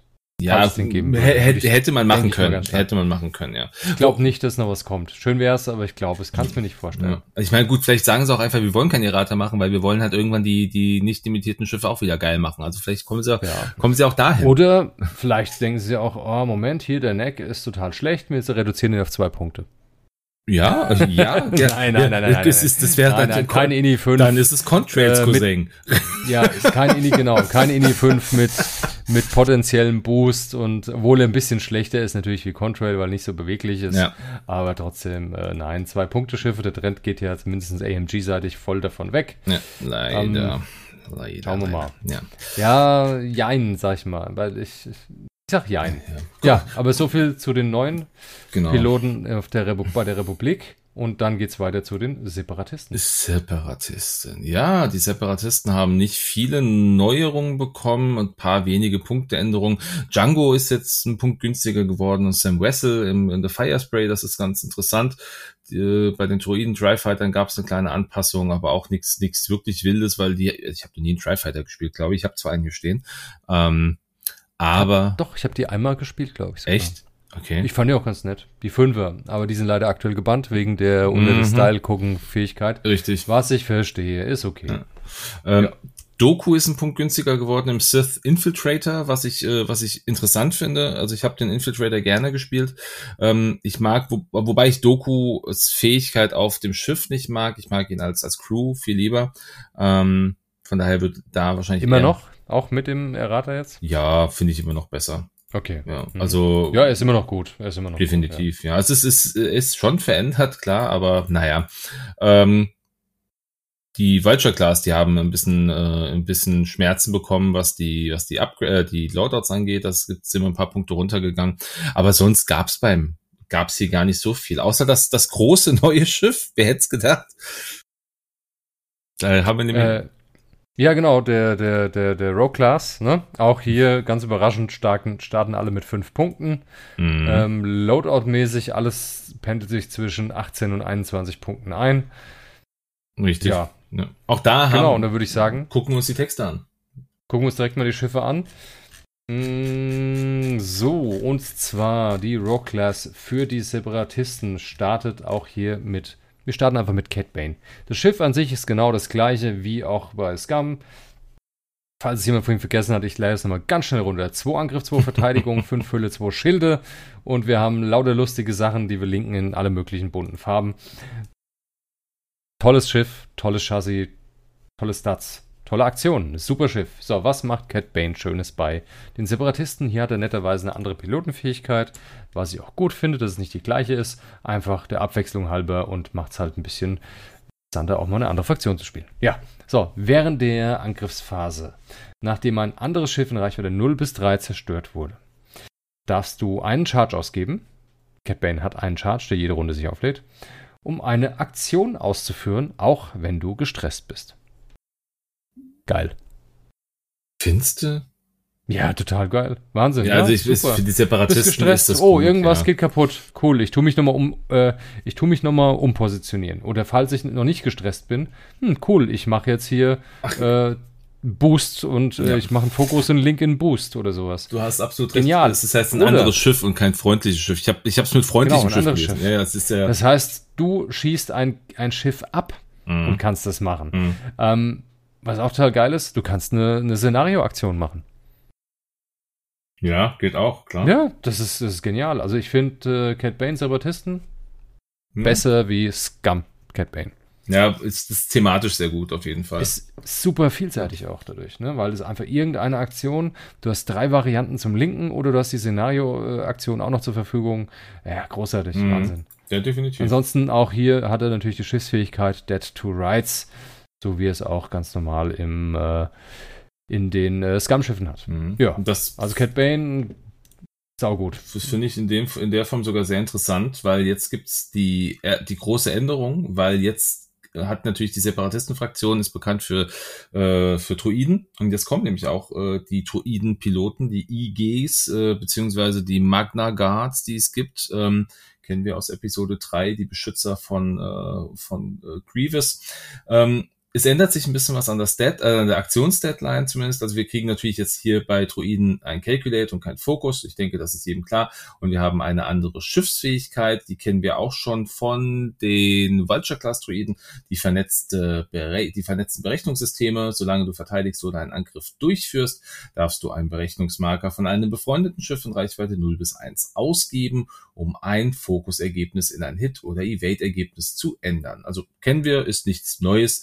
Ist schön, dass sie es hier auch einfach geändert haben, dass sie gesagt haben, okay, wir Druiden, die kriegen nicht dieses Dead to Rights. Hätte ich auch ein bisschen blöd gefunden, um ehrlich zu sein. Von daher, das ist ganz cool. Der erste Pilot, den wir hier haben, ist IG 101 oder IG 101.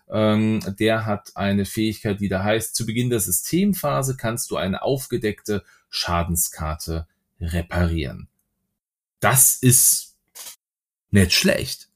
Das ist klasse. Du kannst und vor allem, es ist halt, also one face up. Es ist scheißegal, was es ist. Eine nicht reparable Crit-Karte, du drehst sie einfach wieder um. Zack. Ah, rote Ecken kann ich nicht fliegen oder ich habe einen Verteidigungswürfel weniger. Ha, nein, IG 101 sagt in der nächsten Runde nicht mehr. Finde ich cool. Ja, ist großartig. Ja. Also vor allem bei 5 Hüllenpunkten ist das natürlich bei so einem Schiff auch sehr interessant. Ja, definitiv. Der kann halt auch mal einen Crit vielleicht einstecken. Und wenn es halt so ein Crit ist, der eigentlich nicht reparabel ist, ist stark. Definitiv. Absolut. Toller Pilot, tolles Schiff. Ja. Passt.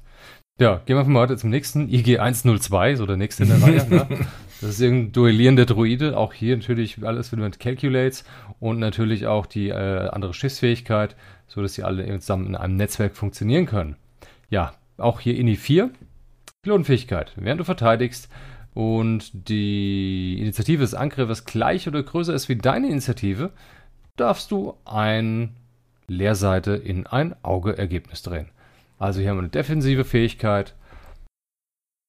Ja, ist schön, ist gut gegen Asse. Mhm. Ne? schön, wenn du willst, dass das lange lebt, was das Schiff an sich hier schon tut, von der Statline her, lebt der nochmal ein Stück länger. Ne? Passt oben zum IG 101, ist ja auch irgendwie defensiv. Ne? Da tust du deine Grits wieder zurückdrehen, jede Runde ein. Mhm.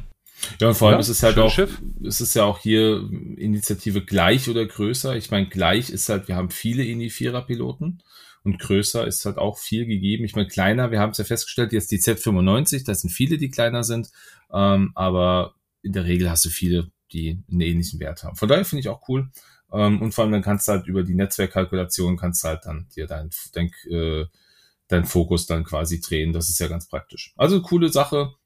Es greift wieder sehr in dieses Separatisten-Ding mit rein, finde ich schön. Der nächste, das ist One Eye, nennt sich IG 111. Auch hier alles unverändert. Die Pilotenfähigkeit heißt hier, nachdem du einen Angriff durchgeführt hast und dieser nicht getroffen hat, darfst du ein gegnerisches Schiff in deinem Bullseye wählen und dieses erhält dann ein Deplete-Token. Und ein Deplete-Token erhalten, Entschuldigung. Also du nimmst dein gegnerisches Schiff in deinem Bullseye und erhältst einen Deplete. Und wenn du das tust, erleidet das Schiff in diesem Bullseye einen Schaden. Gut. Aufgedröselt, also du greifst an, du triffst dich, was schon mal doof ist. Aber dann kannst du immer noch sagen, hey, guck mal, da ist ein Schiff, da ist ein gegnerischer Schiff in meinem Bullseye. Ich nehme diesen Deplete-Token jetzt und dann kriegst du einen Schaden. Das kann was ausmachen. Ist das gut? Weiß ich nicht. Also der IG 111 ist halt auch so der Letzte, der angreift, als Indy-1-Pilot. Ja, das Problem ist halt auch, dass er der Erste ist, der fliegt. Wie oft hat man was im Bullseye, ist die entscheidende Frage. Ja, also ist jetzt nicht ganz so gut. Nicht gegen einen riesen Schwarm spielt oder gegen lauter riesige, große Schiffe, dann ist er, glaube ich, nicht ganz so stark. Nicht ganz so perfekt geworden. Leider. Aber gut, wer weiß, vielleicht, der kostet halt auch 5 Punkte, hat einen 21er Loadout. Ja, da kann man vielleicht was draufpacken, was irgendwie spannend ist, aber dafür kenne ich mich mit Separatisten nicht genug aus, muss ich gestehen. Aber vielleicht gibt's ja jemand, der sagt, hey, ich habe da total die super Idee, lasst uns gerne wissen. Also gerne mal Info her. Ja, ansonsten kommt da noch einer, in dem Fall ein Schiff, das noch zweimal nehmen darf, nämlich ein Magna Guard Protector. Der ist limitiert auf 2, ist auch, also darf man 2 mal eine Staffel haben, ist auch ein Indy-4-Pilot. Der bringt eine Condition Card mit sich und Setup, nachdem die Schiffe aufgestellt wurden, verteilst du die beschützt Kondition auf ein freundliches Schiff, aber nicht auf einen Magna Guard Protector. So, was macht das ganze Ding? Guarded, also beschützt, so heißt das Teil. Die Condition Card gibt es nur einmal, das heißt auch, wenn man 2 Schiffe hat, darfst du die nur einmal auslegen. Während du verteidigst, wenn du nicht im Bullseye des Angreifers bist, darfst du einen zusätzlichen Verteidigungswürfel werfen. Jedes freundliche Magna Guard Schiff im Angriffswinkel, das einen Calculate oder einen Evade Token hat. Haha. Okay, also nochmal zusammengefasst. Du hast die Condition Card auf dir. Du bist jetzt General Grievous. Du hast die Condition auf dir, weil du wirst ja beschützt von deinen Magna Guard Leuten. Ne? Du hast jetzt die Condition auf dem Grievous drauf und hast jetzt so ein Magna Guard Schiff mit. Das Magna Guard Typ fliegt immer schön nebenher. Der Grievous wird beschossen, die Magna Guard ist auch im Angriffswinkel drin, ne? Hat einen Calculate-Token, dann darf der Grievous und der Grievous ist nicht im Bullseye, dann darf der Grievous einen Verteidigungswürfel mehr würfeln. Wahnsinn. Das ist schon, also... Klingt kompliziert, ist es aber gar nicht. Ne, also wenn man mal Grievous als Beispiel nimmt, ist das schon viel. Ja, immens. Ich meine, Grievous stirbt sowieso nicht, aber wenn du damit noch beschützt, dann stirbt er überhaupt nicht mehr. Ne? Aber dann könnte es natürlich auch wieder passieren, dass gar keiner auf ihn schießt. Ja. Oh, stimmt. Das ist natürlich der Haken an der Sache. Das kann natürlich sein, dann sagen die alle, nee, der ist so schon sauknüppelhart, jetzt ist er noch hier extra beschützt, den fasse ich gar nicht mehr an. Dann schieße ich lieber auf andere Dinge. Ne? Ja, aber trotzdem ein ganz nettes Schiff. Das hat eine ähnliche. Grievous war jetzt nur so der erste Gedanke, weil es halt thematisch passt, vom Fluff her. Hat halt einen ähnlichen Effekt. Jedes für Schiff verwenden. Es hat einen ähnlichen Effekt wie das Decoyed von den Naboo Handmaidens. Also die sind zwar von der Spielweise noch einen Ticken anders, weil hier ist es ja bei denen, dass du, während du verteidigst, wie ist das denn? Während du verteidigst, kriegst du im Grunde für jede Handmaiden, die im Wie ist denn diese deutsche Übersetzung? Ich hab's ja, nicht. Irgendwie so kriegst du auch Verteidigungswürfel. Ich hab's auch nicht auswendig im Kopf. Ne? Voll doof. Warte mal, jetzt will ich noch zu. Die Zofen, mal gucken. Haben sie es übersetzt? Ich glaube nicht. Nee, also da aber ist es ein ähnlicher Wert, weil du kriegst auch irgendwie dafür kannst irgendwie einen Evade-Token, kannst du von den Naboo Handmaids ausgeben. Ist also auch für die Verteidigung ausgelegt. Ja, gut. Ist das gut? Ist das schlecht? Ich habe keine Ahnung. Ich finde es in Ordnung, aber es ist, ich würde mir jetzt deshalb nicht unbedingt zwei davon kaufen. Also ich meine, ich kriege zwei davon, aber ich würde jetzt nicht unbedingt deshalb zwei davon aufs Feld stellen. Ich weiß es nicht. Also vielleicht ist das ja auch mega gut, aber die zwei kosten halt schon 10 Punkte, wenn ich da zwei davon mir hinstellen möchte. Und dann gut, die beschützen andere Magna Guards beschützen sich selbst in der Regel. Die kosten auch 5 Punkte. Grievous kostet 5 Punkte nochmal on top. Das sind wir 15. Das heißt, du kannst 3-mal Magna Guard und Grievous nehmen. Ja. Also drei von den Rogue-Class-Droiden, sage ich jetzt mal, und Grievous. Oder du nimmst 2-mal Magna Guard, 1-mal Cat Bane und Grievous. Ja. Klingt nach einer ziemlich coolen Staffel für mich. Könnte man machen. Vor allem dann haben sie halt alle in die 4. Das wäre natürlich auch nochmal spannend. Ja, also hier Cat Bane, IG 101, IG 102 und Grievous. Tolle Kombination eigentlich. Hast du eine relativ schlagkräftige Staffel und die lang lebt. Also ich find's gut, mir gefällt's. Auch wenn es nur 4 Schiffe sind, ich find's gut. Ja. Also mit den ganzen Kanonen-Upgrades, die man nehmen kann, alles gut. Also die Executioner finde ich jetzt weniger spannend, dann wäre es wirklich eher so Cat, IG 101, 102, wie du es gerade gesagt hast, und Grievous dabei. Das klingt auf jeden Fall interessanter. Muss man ausprobieren, aber ich denke, das ist genauso ein ganz, ganz wichtiges Thema. Muss man halt ausprobieren. Jetzt, das ist auch bei 2.5 ja immer ein Thema. Probiert halt aus, was ihr ausprobieren könnt. Aber gut, ich würde sagen, wir gucken jetzt nochmal, weil wir sind jetzt echt schon lang hier mit drin, gucken wir vielleicht nochmal ganz kurz in die Generics und schließen die Separatisten ab, oder hast du da noch irgendwas zu aktiv? Weil Separatisten habe ich jetzt nichts mehr so erwähnenswertes. Ja, gucken wir mal in die generischen Karten noch kurz mit rein, was sich da so getan hat. Also ich glaube, größter Aufschrei gab es wahrscheinlich bei den Autoblastern, wobei die gibt es jetzt nicht Punkte, mehr. Das ist okay. Ja, das darfst halt nicht mehr spielen. Auch Laserkanone ging hoch auf 8, wundert mich jetzt, aber okay, finde ich jetzt auch nicht schlimm. Finde ich ein bisschen merkwürdig, weil die Condition, um das überhaupt zu spielen, ist ganz schön gewaltig. Also du brauchst ja 2 Kanonenslots, hast ja auch nicht mit jedem. Das haben wir bei allen Rogue-Class Starfightern und B-Wings. Bei allen? Ja, B-Wings ist mir bewusst, aber bei Rogue Class echt? Okay. Ja. Gut, dann macht es Sinn, wenn sie es jetzt hochgezogen haben. Also vorher hätte es halt keinen Sinn gemacht, weil B-Wing hast ja mit den Stabilized S-Foils, die haben ja da musst du ja einen einen Angriff durchführen und dann kannst du damit, doch, es wird gehen, ja. Okay, so what, sei es drum. Was haben wir sonst noch? Bei den Machtfähigkeiten hat sich ein bisschen was getan. Instinctive Aim ist hochgegangen, finde ich in Ordnung. War zu günstig, was auch mit Barriss halt viel gespielt worden ist, Barriss of Fee, die dann einfach dadurch sagt, okay, ich gebe meine Macht aus und kann halt direkt angreifen mit meiner Concussion Missile beispielsweise, ohne dass ich halt irgendwie eine Zielerfassung nehmen musste. Ist in Ordnung. Und das geht immer noch, weil die Concussion Missile ist eins billiger geworden. Ist nicht dein Ernst, na okay, gut, doch, dann. Aber egal.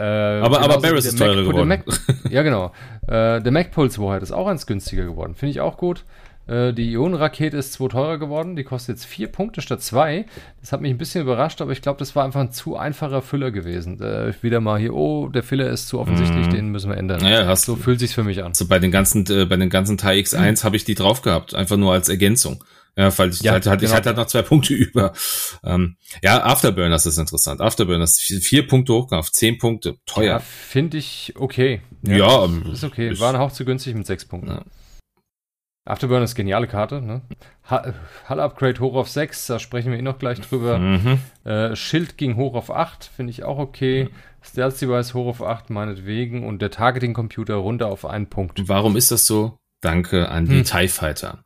Weil die TIE Fighter können jetzt alle einen Targeting-Computer mitnehmen. Und gerade für die Inferno-Staffel ist das super interessant, weil ich hatte ja vorhin gesagt, Gideon Hask, der hat jetzt Raketen und sowas und Torpedos. Genau, die können jetzt halt einfach ein bisschen was mehr mitnehmen. Das ist super. Ich mag's, finde ich klasse. Ja, kann man ausstatten. Und ich meine, so eine Zielerfassung ist halt auch schon was wert. Definitiv. Ja, absolut. Selbst beim Schiff mit 2 Angriffswürfeln oder ist das okay. Ja. Aber es geht ja eher um die Raketen. Um die Raketen, richtig, genau. Potenziell mitnehmen können. Genau. Ja, bei den Bomben, die Blazer-Bomber ins Hoch, okay, ich habe es noch nicht benutzt, ich weiß nicht warum. Mag sein, dass die doch so gut ist. Das Connernet ging hoch auf 5 Punkte. Wow. Ja, das überrascht mich. Das wechselt, glaube ich, auch irgendwie alle. 3 Ionen und garantiert halt einen Schaden. Ja, gut, alles, was jetzt mit Ionen zu tun hat, ist halt jetzt, wird halt durch die neuen Regeln stärker. Vielleicht liegt es einfach daran.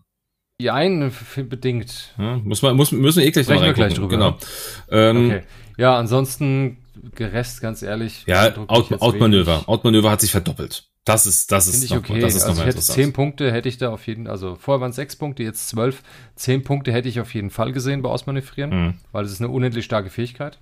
Und ich glaube, die haben es auf 12 hochgesetzt, um einfach ein paar Schiffe damit kategorisch auszuschließen, dass die es kriegen. Ja, wir hatten für einen Vader im Defender. Der kann das Ding nehmen und der fliegt sein 4er K und steht dir plötzlich im Rücken. Und dann hast du einen Angriff mit 3 Würfeln bis 4. Dafür zahlt er 12 Punkte und hat sonst nicht mehr viel Loadout. Hat nicht mehr viel Loadout. Aber das wäre halt so eine Maßnahme, dass du den halt nicht weiter vollpackst mit irgendwelchem Kram. So, ja, genau, zum Beispiel. Mhm. Ansonsten, die Homing-Torpedos gibt es neu. Tier von Bellyrun, das ist dieses Y-Wing-Update, das ist jetzt kostenlos. Dass du dann irgendwie auf dem Asteroiden auch mit Sekundärwaffen schießen kannst, ja, okay, toll. Ganz toll, ja. Die Homing-Torpedos, das ist der neue Torpedo, der kommt, der so ein bisschen das Gleiche macht wie die Homing-Missile, dass du halt, dass dein Gegner entscheidet, ob er einen Crit nimmt oder halt nicht, und dann quasi gegen 4 Angriffswürfel werfen muss. 5 Punkte ist in Ordnung, finde ich jetzt. Absolut. Ja, sicher. Ja, so viel zum Thema Punkte. Hm? Ja, war schon lang genug. Mensch, aber dafür haben wir jetzt aber auch alle neuen Schiffe schon mal durchgesprochen. Jetzt inklusive. Das ist doch schon mal, dann haben wir quasi zwei Punkte auf unserer Liste schon mal abgehakt.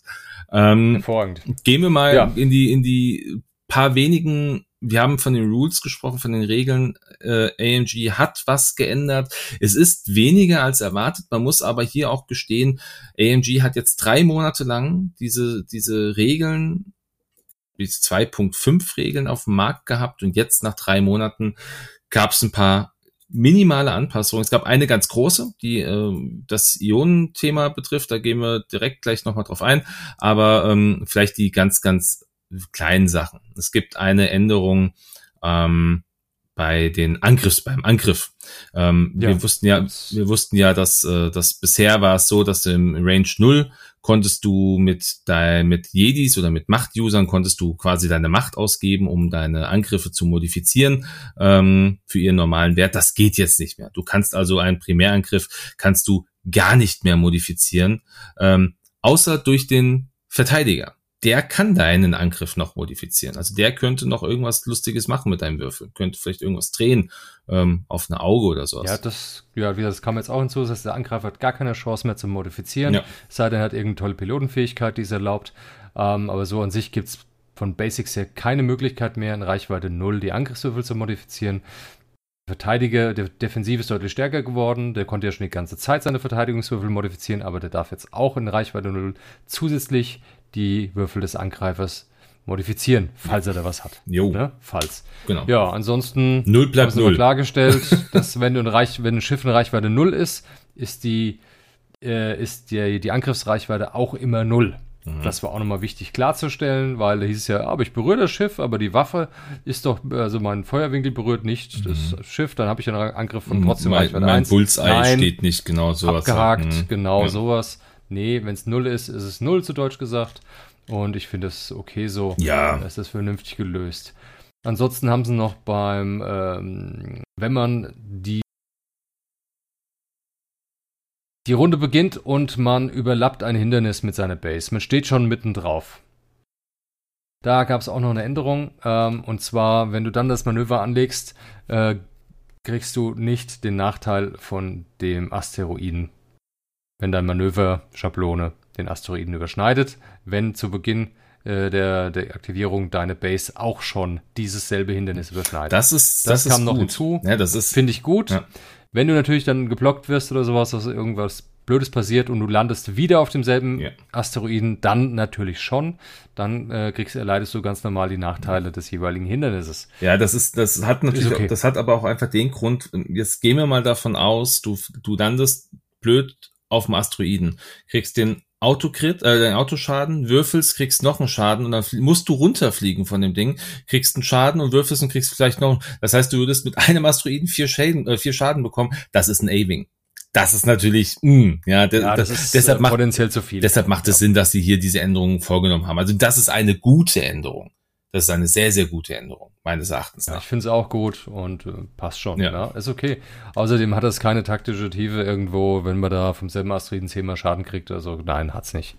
Von daher braucht man es auch nicht. Ja. Ansonsten bei den Ionen ist viel passiert. Ne? Ich meine, Schiffe werden immer noch genauso ionisiert wie vorher, je nach Basegröße 1, 2, 3 Ionen. Ne? Mhm. Das Spiel kennen wir schon. Klein, mittel, groß. Was jetzt neu ist, wenn ein Schiff ionisiert wird, verliert es alle Zielerfassung, die es aufrecht erhält. Finde ich super. Also sprich, wenn man jetzt, finde ich auch toll, weil passt ja auch thematisch, ne? Die Systeme werden lahmgelegt, du hast ein Schiff in der Zielerfassung, hups, jetzt hast du es nicht mehr in der Zielerfassung. Mhm. Das so viel zum negativen Effekt. Es gab aber auch eine, ich nenne es jetzt mal, positive Änderung für denjenigen, der ionisiert ist. Man legt jetzt wieder ein Manöverrad zum Schiff. Und zwar tut man dort eine Richtung einstellen, nämlich geradeaus oder halt rechts oder links. Denn wenn jetzt das Ionenmanöver ausgeführt wird, was immer noch Geschwindigkeit 1 in Blau ist, hat man dann die Wahl, ob es geradeaus oder ein Einserbank ist, nach rechts oder links. Und die Wahl legt man praktisch vorher fest über das Manöverrad, so wie ein normales Manöver auch. Und dann deckt man das auf. Nein, man deckt es nicht auf, man dreht es nur um. So heißt es in den Regeln, muss man darauf achten, ne?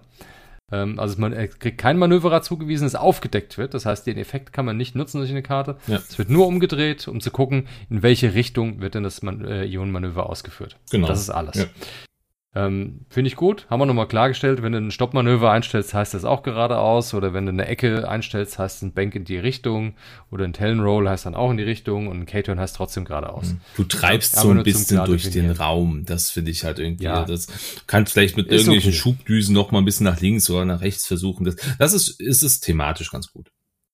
Die Frage ist, gut, du kannst immer noch nur Fokus ausführen als Aktion und das war's. Auch das macht Sinn. Die Frage ist halt einfach nur, ist Ioneneffekt dadurch schwächer geworden oder stärker? Stärker geworden. Die Zielerfassungen werden rausgehauen. Also, ja, das ist ätzend, aber...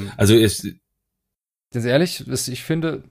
Ich weiß nicht, ob er stärker geworden ist. Ich finde es hält sich sogar die Waage, weil du hast jetzt halt die Möglichkeit zu sagen, Moment, ich brauche mal einen Einser-Bank, weil dann kann ich nur einen Schuss machen oder dann fliege ich nicht vom Feld oder ich fliege nicht auf den blöden Asteroiden, fliege nicht weg von meinem Missionsziel. Ja, aber also ich finde, es ist insofern stärker geworden, weil ganz ehrlich, wenn du einen Gegner vor dir hast, der noch angreifen darf und den ionisierst du und der kriegt er kriegt seine Zielerfassung dann weggehauen dadurch. Ja, das ist toll. Das finde ich, macht es halt stark. Natürlich dadurch, dass du halt nicht mehr genau weißt, wo der Gegner landet in der nächsten Runde, weil er ja nach links oder nach rechts oder halt geradeaus eine 1 ausführen kann.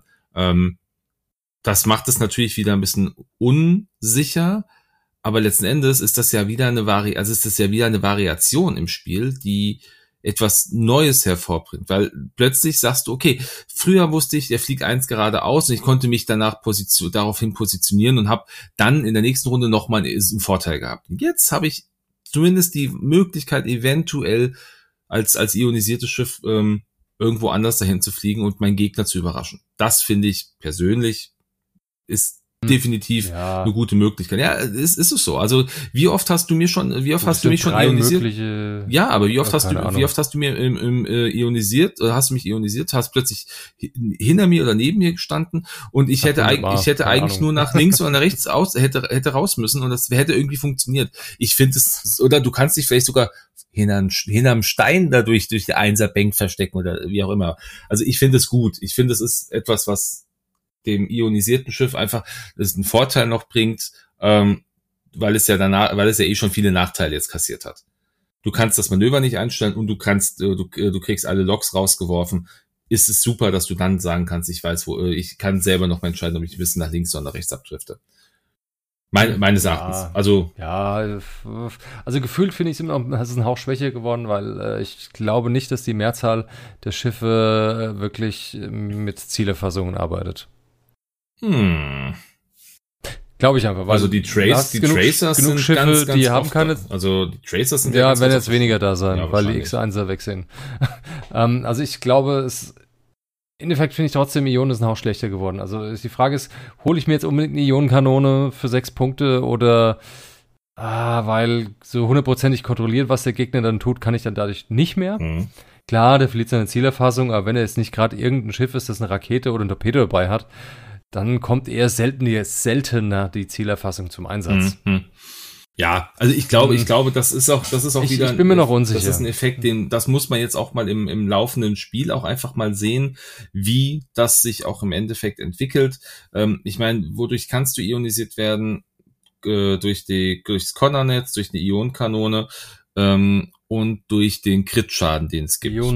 Bomben, Ion-Torpedo, genau, also Ion-Rakete, Gaswolke. Genau, und durch diesen einen Crit, den es gibt. Das heißt, ich könnte mir vorstellen, ich meine, gut, es war eh schon klar, durch die Gaswolke hast du ja auch deine Loks alle gebrochen. Na, das war ja aber auch die auf dir lagen. Das heißt also, auch wenn Gegner dich in den Lok hat. Ja. Genau, das ist halt natürlich jetzt nochmal anders. Ich finde es prinzipiell in Ordnung. Ich habe es selber erst so auch noch nicht gespielt. Ich will es auf jeden Fall mal so spielen, mal zu gucken, ob es irgendeinen Effekt hat.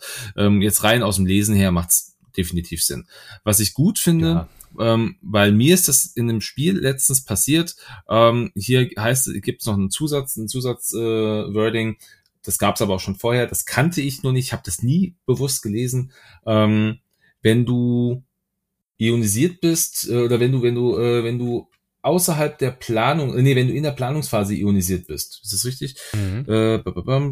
Ist no longer ionized? Nee, wo war denn dieser Satz, den ich jetzt? Ich hatte letztens das Problem, ich bin ionisiert worden, genau, weil mir einer ein Connor-Netz also in der Systemphase ins Heck geworfen hat. Und plötzlich war ich ionisiert. Ja. Aber das zählt erst ab der nächsten Runde. Nicht ab dieser Runde.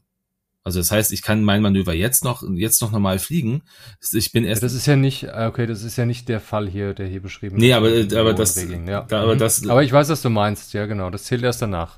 Genau. Das wusste ich zum Beispiel nicht und da bin ich halt einfach ionisiert dann geflogen und habe dadurch das Match dann auch verloren im Endeffekt. Weil dir wurde ja schon ein Manöverer zugewiesen. Genau. Und deshalb führst du es dann aus. Richtig. Genau. Aber du bist dann immer noch ionisiert, weil du führst ja noch kein Ionenmanöver aus, deshalb behältst du die Ionenmarke bis zum nächsten Mal und dann, da du es in der Planungsphase schon hast, bekommst du dann kein Manöverer zugewiesen. Genau. Ne? Ja, das ist halt einfach. Von 1 fürs Ionenmanöver zum Richtung ausruhen, aber nur, ne? Richtig. Okay. Also für alle, die ionisiert wurden, jetzt wisst ihr Bescheid. Vielleicht habt ihr es noch nicht gewusst. Ich wusste es nicht, obwohl ich schon Ewigkeiten X-Wing spiele.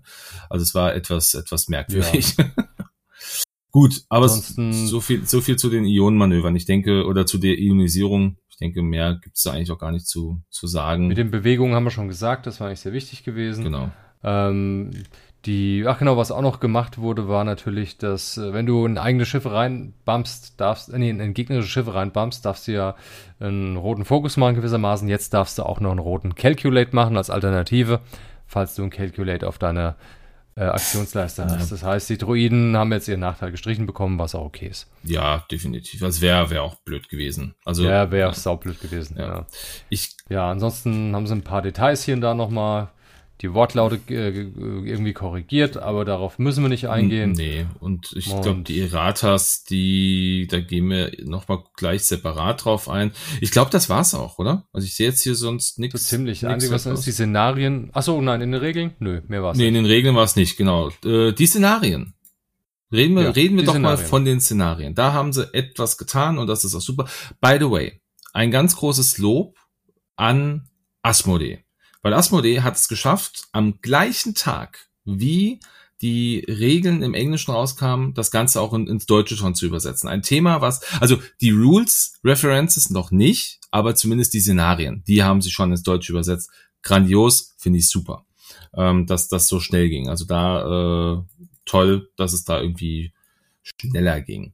Gucken wir in die Szenarien rein. Es gab so 1, 2 kleine Änderungen, hinten und vorne. Gucken wir mal kurz, wo sind wir?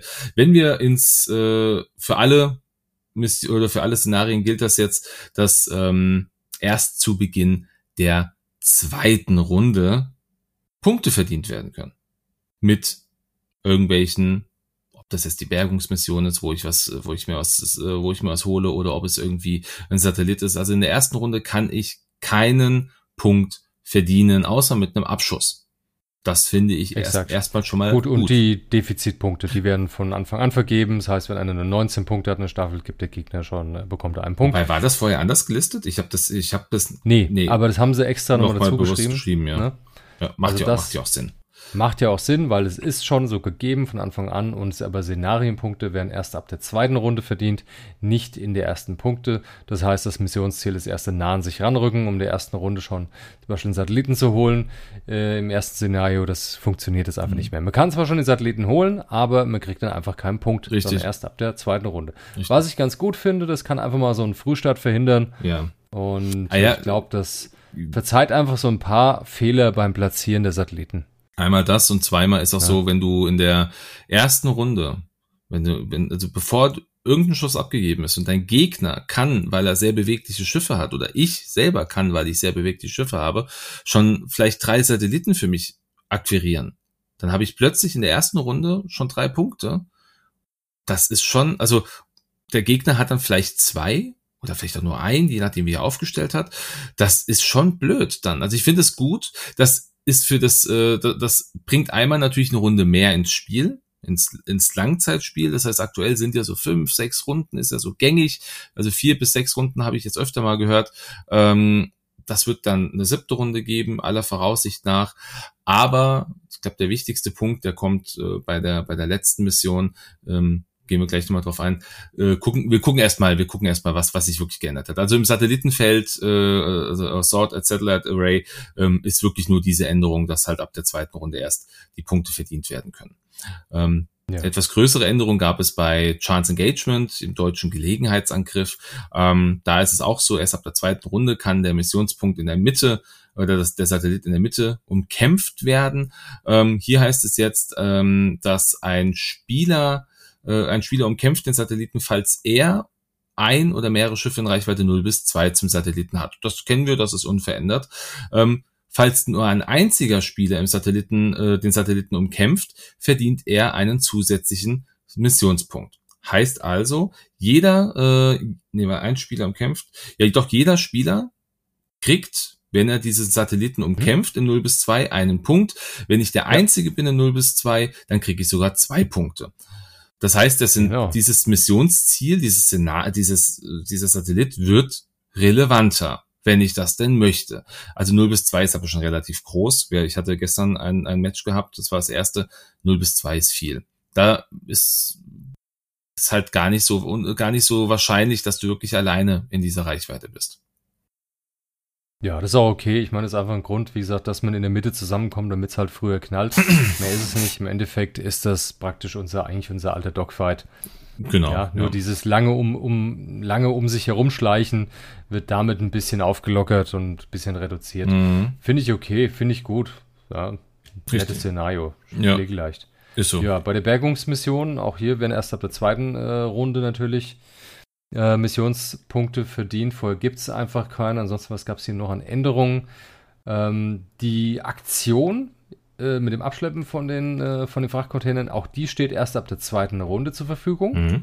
Das heißt, in der ersten Runde kann man die gar nicht greifen. Kann man nur... Diese Aktion kann auch nur während des normalen Aktionsdurchführen-Schritts ausgeführt werden. Das heißt, nicht anders. Das heißt, nicht vorhin koordinieren. Klappt nicht mit... Genau. Ist leider dahin mit Cat Bane. Schade. Ansonsten, das war's an sich gewesen. Ja, gut, es gibt hier, wird hier noch, also falls ein Frachtcontainer in Reichweite scheitert, scheitert die Aktion, nachdem ein Schiff einen Abschlepp durchgeführt hat, entfernt ist alle Tarnungsmarker. Das ist gut. Du kannst nicht getarnt das Ding rumschleppen. Genau. Ja, das ist gut, ja. Also ich hatte auch gestern ein Spiel gegen Reinecke, das war das dritte Spiel, der ist seine Whisper geflogen und hat halt seine Whisper super reingeflogen, hat die Dinger sich geschnappt, diese Ziele, und war halt danach immer noch getarnt. Das haben sie damit jetzt auch über Bord geworfen. Das finde ich persönlich gut, weil es natürlich so ein getarntes Schiff kannst du nicht, also gerade die Whisper, die kannst du nicht in die Zielerfassung nehmen, wenn sie diesen Scrambler drauf haben. Sie haben 2 Verteidigungswürfel mehr. Sie können zwar nicht angreifen, aber das ist halt irgendwie komisch. Ja, wenn du sagst, ey, guck mal, dieses Ding ist plötzlich jemand anderem. Ich sehe aber niemanden um ihn herum. Merkwürdig. Das ist sie versuchen es ein bisschen der Realität näher zu bringen. Ich sage das in Anführungsstrichen. Man sieht meine Airquotes gerade nicht. Aber ich glaube, jeder weiß, was damit gemeint ist. Ich glaube, die wichtigste Änderung ist auf Seite 2 dieses Dokuments, und zwar, dass wenn du einen Frachtcontainer mit dir rumschleppst, dann kannst du keine Boost oder Barrel Roll oder Slam oder Tarnungsaktionen machen. Genau. Finde ich sehr gut. Ne? Ja. Das hat übrigens, ich nehme alles zurück, das war gar nicht das Spiel, was wir gespielt haben. Wir haben die letzte Mission gespielt. Bergungsmission haben wir gar nicht gespielt. Aber trotzdem, ich glaube, da ändert sich auch das Thema mit dem Tarn. Egal. Ich finde es gut, Das macht Sinn, dass wenn du einen Frachtcontainer mit dir rumschleppst, dass du halt dich nicht mehr so schnell bewegen kannst. Jetzt sagen viele, es ist ein Auto-Loss für Asse. Asse würden dadurch jeden Punch verlieren. Natürlich. Ass verliert dadurch seine Fähigkeit, sich nochmal zu repositionieren. Klar. Natürlich, klar. Ich meine, es nimmt halt dann auch Schiffsfähigkeiten raus, die nicht mehr genutzt werden können. Aber... Die Frage ist, willst du als Ass halt wirklich das spielen? Willst du als Ass wirklich auf die Missions, also in diesem speziellen Ding? Dann gehst du halt auf den Gegner. Gehst halt auf den Gegner abschießen gepunktet, habe ich gehört. Ne? Habe ich auch schon mal gehört. Du schießt vom Gegner die Dinger runter und schießt den Gegner einfach. Genau, zumal der sich halt ja auch nicht mehr repositionieren kann, wenn er so ein Ding denn hat. Ja, das muss man halt immer im Hinterkopf behalten. Von daher, ich finde, die Anpassung hier definitiv, also für Asse mit Sicherheit Erschwernis, aber prinzipiell fürs Spiel oder für das Szenario sehr, sehr gut. Auf jeden Fall. Ich finde es auch gut. Ja. Mir gefällt's. Ich finde es ein ganz guter Weg, den sie da gehen. Ausprobieren muss man es noch. Aber allein so vom Lesen her haben bisher alles wirklich Sinn gemacht. Ja. Klingt ausgewogener, wie es vorher war. Ja, das haben wir die Scramble the Transmission Übertragung, genau, Scramble the Transmission, die mochte ich ja gar nicht so. Ja, es ist aber die beste Änderung, das ist die beste Änderung überhaupt. Auf jeden Fall. Auf jeden Fall haben wir zumindest die Änderung, dass nur 3 Satelliten vorhanden sind, nicht mehr 5. Richtig, ne? Richtig. Entsprechend haben sie natürlich die Regeln für die Platzierung auch angepasst. Auch hier erst ab der 2. Runde gibt es Missionspunkte, das war wie gehabt. Und hier haben es natürlich netterweise bei den Satelliten so gemacht, auch hier die Aktion des Verschlüsselns, also so, dass du die Dinge dir greifst, geht auch erst ab der 2. Runde. Und dankbarerweise wird dir nicht mehr gewürfelt, nachdem du die Aktion durchgeführt hast, ob der Satellit dann dir ist oder nicht. Nein, der ist dann dir. Einfach, ja. Und das war's. Das heißt, die Zufallskomponente ist raus und damit macht die Mission auch deutlich mehr Sinn und hebt sich auch von den anderen jetzt wieder ein bisschen ab, dadurch, dass es nur 3 Satelliten sind. Und das ist ein sehr guter Weg. Ich glaube, da ist AMG mit den Szenario-Anpassungen auf jeden Fall auf einem gesunden Weg. Ich glaube, hier haben sie schon auch auf die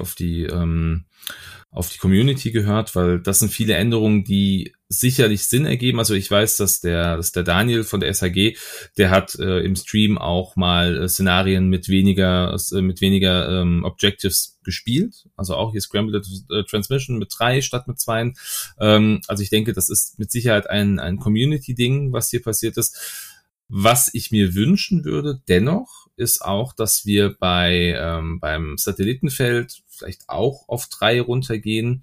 Das fände ich definitiv sinnvoll. 3 Missionsziele. Bei hier Chance Engagement ist es klar, das ist super.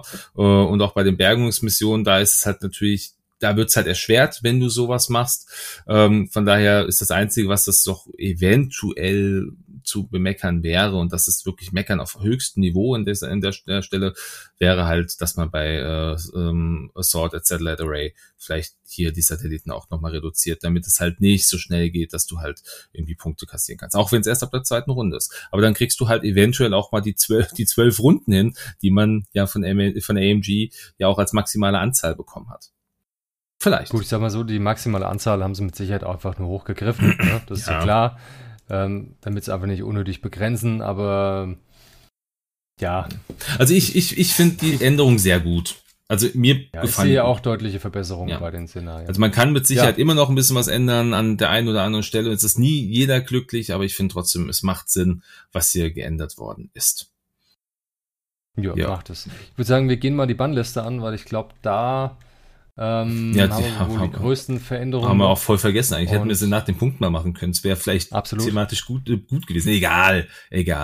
Gucken wir mal. Also es bringen wir einfach mal rein. Gibt ja nicht Bannliste. So viel. Genau. Platz 1. Admiral Sloan ist raus. Platz 1 ist gut, ja. Mhm, steht ganz oben. Mhm. Ja, ist okay, dass er raus ist. Ja, das war einfach so ein unangenehmes Spiel, war das einfach, ne? Viele Schiffchen und Sloan ärgert und du kriegst ständig Stress und dann wirst du ständig umso mehr beschossen und umso präziser beschossen und das ist... Richtig, ja. Ich verstehe es, dass sie es rausgenommen haben. Ja, ist in Ordnung. Der Autoblaster ist raus aus dem Standardspiel. Anakin, auch okay. ETA 2, finde ich okay. Das war Hölle. Mit Autoblaster, wenn der dir den Rücken geschossen hat. Finde ich okay, dass sie ihn rausgenommen haben. Sie hätten das auch teuer machen können, wenn jetzt einige das sagen, damit man immer noch benutzen kann. Aber mein Gott, er ist halt raus, der war einfach nicht ausgewogen, weil du kannst einfach zu einfach dann, nicht Crits generieren, aber deine Crits waren nicht mehr blockbar, wenn du nicht im Feuer, außerhalb vom Feuerwinkel warst. Richtig. Und dann hast du halt so Schiffe, die halt irgendwie viel Hits auf Crits drehen können und dann hast du plötzlich ein Problem. Das ist halt. Das war halt gerade dort ziemlich gut, dann mit Malice dabei und mit dem Crit-Druiden, also hat's plus noch Marksmanship konntest du auch noch machen. Also du konntest nahezu mindestens 1, 2 bis zu 3 Crits fast garantieren, also bei 3 Hits. Ja. Also das war schon böse. Ja, eine fiese Kombination. Ja. Zu fies, ja. Ansonsten, was ist neu auf der Bannliste? Commander Pyre ist neu auf der Bannliste, also erste Ordnung Passagier. Weiß ich nicht, warum sie den draufgepackt haben. Oh, ich verstehe es. Oh, ne? Du kriegst 2 Stress.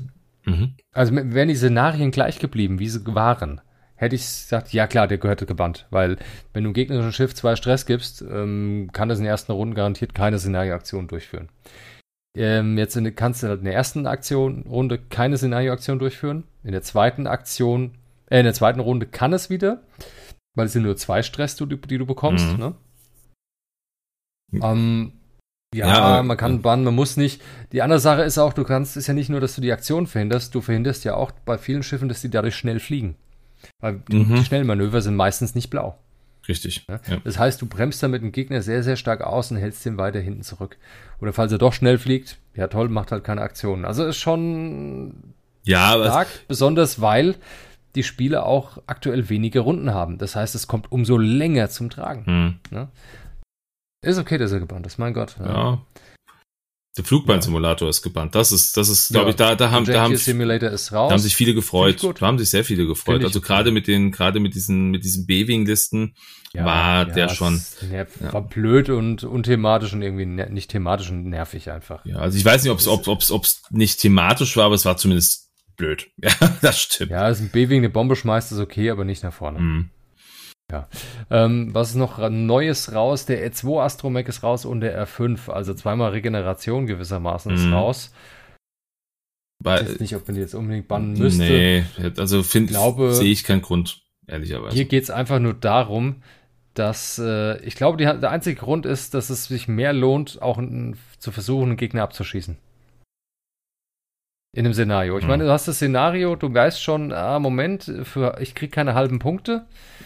Das heißt, wenn ich den halb ankratze, habe ich nichts davon. Ich muss ihn ganz abknallen, aber wenn ich ihn ganz knallen muss, dann kommt R2 und R5 zum Tragen. Bei halben Punkten nicht mehr, aber da kommt er zum Tragen. Und deshalb heißt, dann wäre die Entscheidung, ich gehe doch lieber aufs Missionsziel, wie soll ich sagen, öfter getroffen werden. Und jetzt so kann man vielleicht mal sagen, ich versuche doch mal den ganz abzuschießen. Der kann sich ja nicht wieder aufladen.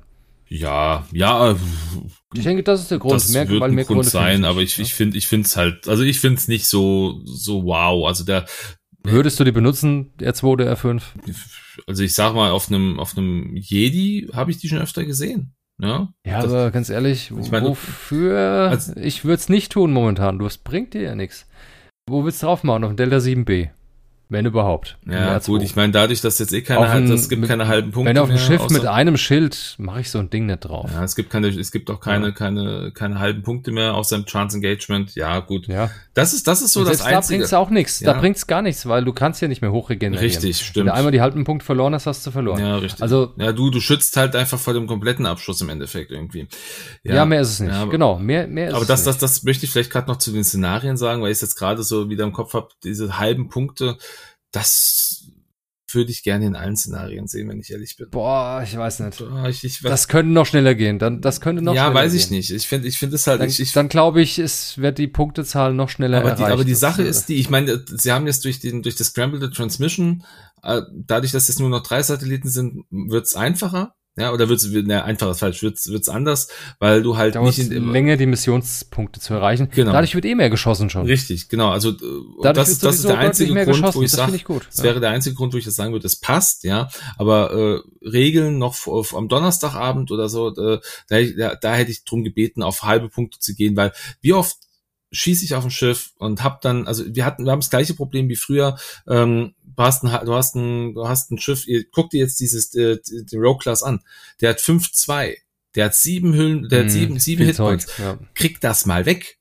Ja, also da musst deshalb ist ein halbes Schiff halt immer noch viel wert. Ja, also gut, aber das ist nur so meine Meinung, das würde ich mir wünschen. Aber müsste man ausprobieren. Kommt vielleicht noch. Müsste man einfach testen, wie sich dann im Spiel anfühlt, wenn man bei allen Szenarien wieder halbe Punkte macht. Müsste man einfach ausprobieren. Ja.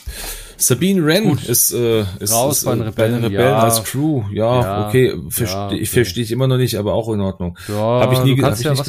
Du platzierst Stress, Ionen, Störsignal und Fangstrahl hast du auf der Karte platziert. Leichtes Ionen können ein Grund sein eventuell. Ah. Hey, du verlierst deine Zielerfassung, haha, weil du in meine seismische Bombe geflogen bist. Aber das ist einmal im Spiel. Ja. Aber einmal an der Stelle, wo du es haben willst und wann du willst. Ja, aber selbst da ist es halt dann... Kannst du nichts dagegen machen als andere Spiele. Du hast keine Chance, das zu verhindern, dass du noch einen Stress kriegst oder noch einen Ion oder was auch immer. Mhm. Das ist...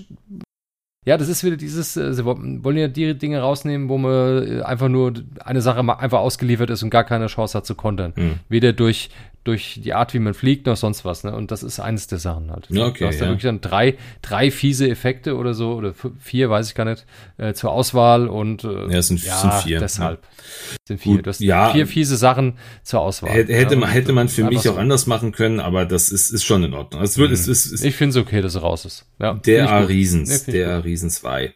Ja. Und dann haben wir als nächstes die Hülle. Ja. Hull-Upgrade. Okay, gut. Ganz ehrlich, haben sich viele beschwert, dass er raus ist. Haben sich sehr viele beschwert.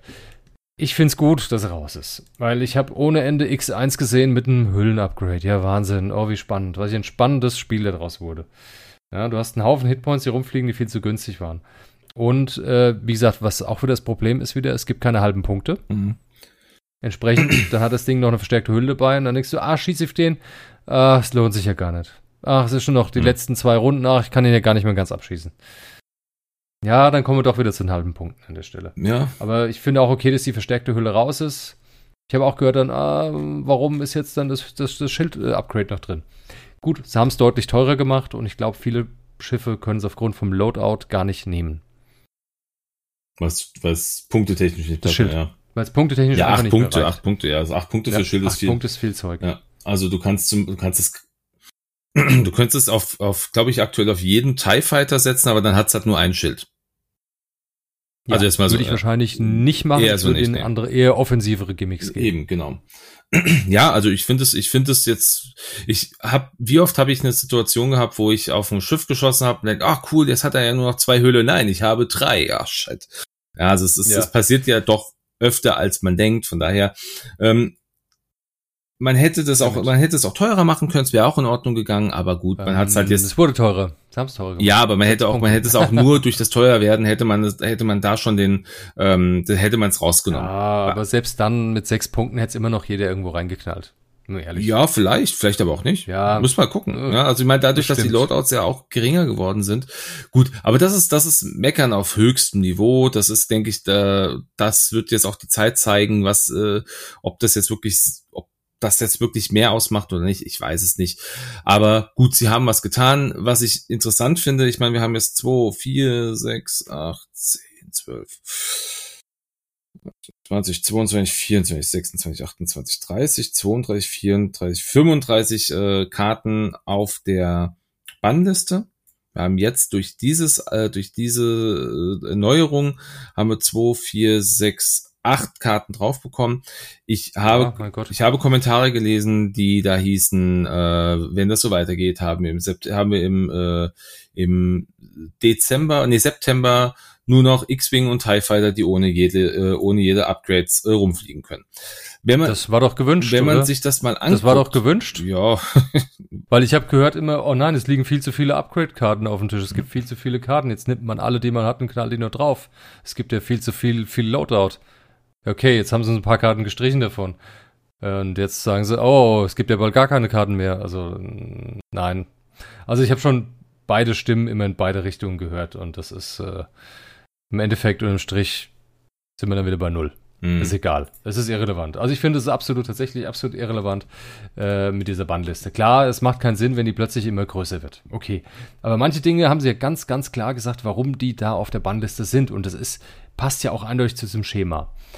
Jetzt die neuen, die hinzugekommen sind, passen nicht mehr zu, nicht bis auf 1 vielleicht, passen nicht mehr zu diesem Schema. Bis auf 2, den Paya würde ich auch noch mit einrechnen, ne? Oder Sloan sogar auch. Du schießt einen Gegner ab und du kriegst 2 Stress. Mhm. Ne? Ja, das sind so die Dinger, die sie halt bewusst rausnehmen wollten. Negative Effekte, die du überhaupt gar nicht beeinflussen kannst. Ne? Mhm. Das sind zumindest 3 Stück davon. Das heißt, von denen, die zugekommen sind, sind 1, 2, 3, 4, 5, die nicht den alten Vorgaben, sag ich mal, entsprechen, die AMG genannt hat für die Bannliste. Ja. Okay. Mick, ich glaube, wir konnten im Gespräch grob rausfinden, warum die da drauf gelandet sind. Ja. Grob. Ne? Grob. Mit grob, im Sinne von grob, wir sind es nicht 1000%ig sicher, also mindestens können wir es irgendwie logisch herleiten beim aktuellen Stand des Spiels, nach den aktuellen Regeln, warum die dort gelandet sind. Von daher finde ich es nicht so absurd. Ja. Da kann ich es nicht absurd finden, solange ich dann noch die Logik dahinter irgendwo noch recht offensichtlich, sage ich mal, entschlüsseln kann. Ja, ne? Ja, wie gesagt, es ist halt wirklich an vielen Ecken und Enden ist halt das Meckern auf dem Niveau, weil man sagt, okay, wir kommen halt nicht, ich behaupte jetzt mal etwas und es gibt niemand, dem ich da jetzt irgendwas nachsagen möchte oder sonstiges. Ich sehe aber, oder ich habe das Gefühl, es sind viele, die halt einfach aus einer gewissen Komfortzone nicht raus möchten, weil sie sagen, ich habe doch vorher schon immer gut gespielt mit diesen Karten und das hat mir alles Spaß gemacht und jetzt kann ich plötzlich diese Karten nicht mehr spielen. Ja, aber Entschuldigung, das Spiel entwickelt sich halt weiter. Und es gab immer Änderungen, es gab immer irgendwelche Erratas, also überlege mal Maneru in 1.0. Keiner hat gegen Maneru spielen wollen, weil das einfach beschissen war. Und dann haben sie gesagt, okay, guck mal, wir ändern es jetzt doch ab. Ja, wir haben es jetzt doch angepasst in irgendeiner Form, dass halt das. Haben nicht die Leute ihren Locher mitgebracht und dann den Cruise Load rausgelockt oder sowas? Ich glaube schon, ja, irgendwie so war das doch schon gewesen. Oder guck dir Boba an, der mit der Crew war der zu stark, weil überall Maul draufgepackt worden ist. Haben sie auch rausgemacht. Das hat was einfach auch ein bisschen mit dem Gleichgewicht auch zu tun, weil wenn du halt immer nur das Gleiche spielst und immer nur den gleichen Rotz will ich nicht sagen, aber immer die gleichen Karten auf dem Tisch hast, die gleichen Staffeln, haben wir gar nicht so viel gehabt. Es gab viele Variationen, muss ich ja zugeben. Aber trotzdem, wenn du halt weißt, dass es gibt was besonders Starkes, was einfach super, super, super, super gut funktioniert, dann ist es doch sinnvoll, wenn man vielleicht einfach sagt, okay, wir wollen gar nicht erst, dass ein neues Meta in dieser Form erstellt wird, sondern wir nehmen lieber jetzt ein bisschen die Luft raus, damit sich die Leute Gedanken machen, wie sie vielleicht andersweitig eine coole Staffel zusammenbauen. Weiß ich, also es ist meine fünf Cent dafür. Ja, da würde ich noch mindestens 4 dabei legen, vielleicht sogar 5. Sehe ich ähnlich wie du, ja. Die Sache ist jetzt auch, jetzt kam die erste Anpassung nach, gewissermaßen die erste 2.5 Anpassung ist das jetzt. 3 Monate ist ja. Ja. Die kam jetzt früh, das heißt, die dachten, Moment, wir müssen jetzt mal reagieren. Da sich jetzt mit der ersten Anpassung diesem neuen System bewegen, ist das natürlich auch mit die schwerste. Mhm. Dabei können auch am meisten Fehler noch entstehen. Ob es wirklich Fehler sind, die jetzt hier gemacht worden sind, finden wir nur im Spiel raus. Ist ja. So. Ja, also spielt das Spiel. Gut. Also das Einzige, wo das halt nicht dagegen hilft, ist, wenn man sagt, das macht mir keinen Spaß, das macht mir keinen Spaß. Okay, wenn es keinen Spaß macht, ja, es ist in Ordnung. Also dann ist das so. Dann ist das okay. Ich meine, man muss es ja nicht geil finden. Man muss ja nicht alles lieben, was da kommt. Man kann ja damit aufhören, wenn man nicht mehr will. Wir haben ja schon oft drüber gesprochen. Es gibt mit Sicherheit auch Sachen, die nicht ideal sind. X-Wing hat immer noch Potenzial, sich zu entwickeln, immer noch besser zu werden. Und auch wir sehen ja auch ein paar Punkte, wo wir sagen, naja, guck mal, das funktioniert so nicht. Also gerade die Sachen mit den generischen Piloten, die müssten günstiger sein. Absolut. Ja. Also es ist nicht perfekt, aber es heißt ja nicht, nur weil es jetzt gerade so ist, wie es ist, dass es auch so bleibt. Wir haben es ja gesehen. Wir haben zu viele Loadout-Punkte. Guck mal, wir passen die Loadout-Punkte an. Jetzt haben wir plötzlich zu wenig Loadout-Punkte. Entschuldigung, also entweder A oder B. Man kann halt nicht beides haben wollen. Und ist es meine? Das ist deine Meinung und auch meine. Ja, also wir wollen jetzt nicht alles gut reden, was AMG macht. Ich sehe aber auch einen ganz gravierenden Kritikpunkt, den habe ich leider wieder die letzten Tage gefunden. Bei mir selber wieder bemerkt. Mhm. Was mir auch nicht gefällt an dem 2.5er System. Die Regeln finde ich gut. Mhm. Ja, alles gut. Die Regeln finde ich genauso toll wie 2.0. Das macht für mich überhaupt keinen Unterschied. Ist mir echt egal, ob 2.5, alles schön. Das Szenarien sind auch eine schöne Sache, finde ich auch ganz gut. Auch wenn man sagen würde, mein Gott, wir würden jetzt mit 2.5er Regeln Dogfight spielen, ja, auch gut, auch schön, ja, würde auch Spaß machen.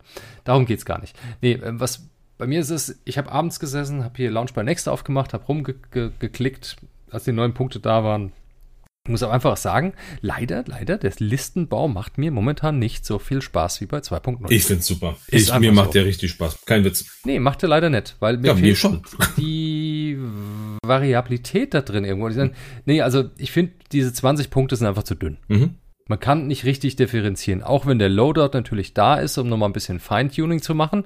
Aber das sehe ich nicht, dieses System mit dem Loadout. Mhm. Die sagen zwar, die haben das System mit dem Loadout, aber ich finde dahinter nicht die Logik raus. Beispiel, jetzt hier Scum, Cad Bane, Victor Hill. Ich verstehe es nicht, ja. Cad Bane hat eine geile Fähigkeit, kostet gleich viel Punkte, hat aber mehr Loadout wie Victor Hill, der eine Scheißfähigkeit hat. Macht für mich überhaupt keinen Sinn. Das heißt einfach, wenn ich nur eins von den Schiffen spielen will, werde ich nie Victor Hill anfassen.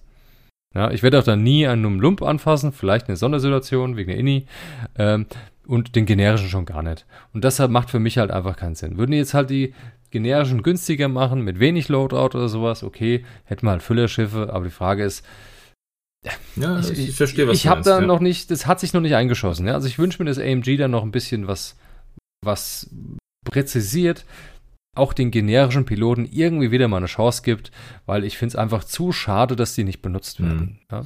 Bin ich bei dir? Also generische Piloten, ganz klar, definitiv. Auch ich verstehe manche Loadout- und Punktesituation nicht. Da an der Stelle vielleicht gerne auch ein Hinweis an Simon von Games on Tables, hat er heute ein schönes Video zu rausgebracht mit einer Meinung auch dazu, wo er sagt, naja, ich weiß, ich kann ja hier diese super Asse spielen, aber vielleicht will ich den kleinen Honk da hinten in der Ecke spielen, dessen Namen ich gar nicht kenne. Aber ich verstehe jeden, der da sagt, okay, und auch ich verstehe nicht, warum manche Punkte gemacht worden sind. Es wird vielleicht einen Grund geben und vielleicht werden sie uns irgendwann auch mal dahin irgendwie führen und sagen, guck mal, das ist der Grund dafür. Ja. Aber ich spiele zum Beispiel, ich baue mir halt das, wo ich echt Bock zu habe, und wenn ich merke, das funktioniert so nicht mehr, dann suche ich mir was anderes, was mir Bock macht. Mir macht es wirklich Spaß, der Listenbau gerade. Ich hab da richtig Bock zu. Ich habe alleine nach den 9 Punkten, ich glaube, jetzt schon 7, 8 Listen gebaut, wo ich einfach dachte, will ich mal spielen. Ja, ich scheitere halt leider immer an der Stelle, dass ich einfach so blöde Kombinationen aus Schiffen habe. Dass am Ende 18 oder 19 die Punkte 20, ja. Die 20 nicht hinkriege, richtig. Mhm. Dann fehlt mir, gibt's jetzt ein 2-Punkte-Schiff, wäre es irgendwie okay. Ja. Habe ich aber nicht in der Fraktion, verdammt. Da stolper ich momentan konstant drüber. Vielleicht baue ich auch momentan einfach die falschen Listen. Hey, das kann ja auch sein, ne? Ohne Frage, ne? Vielleicht lassen wir es auch gerne von Leuten, die richtig gut sind, gern vormachen, was der bessere Weg ist. Bin ich immer dazu bereit. Also wenn ihr jemanden kennt, der aus dem Netz Listen zu klauen, zu Deutsch. Ich bin niemand. Das ist halt schade. Da hänge ich einfach gerade ab und zu dran. Mhm. Ja?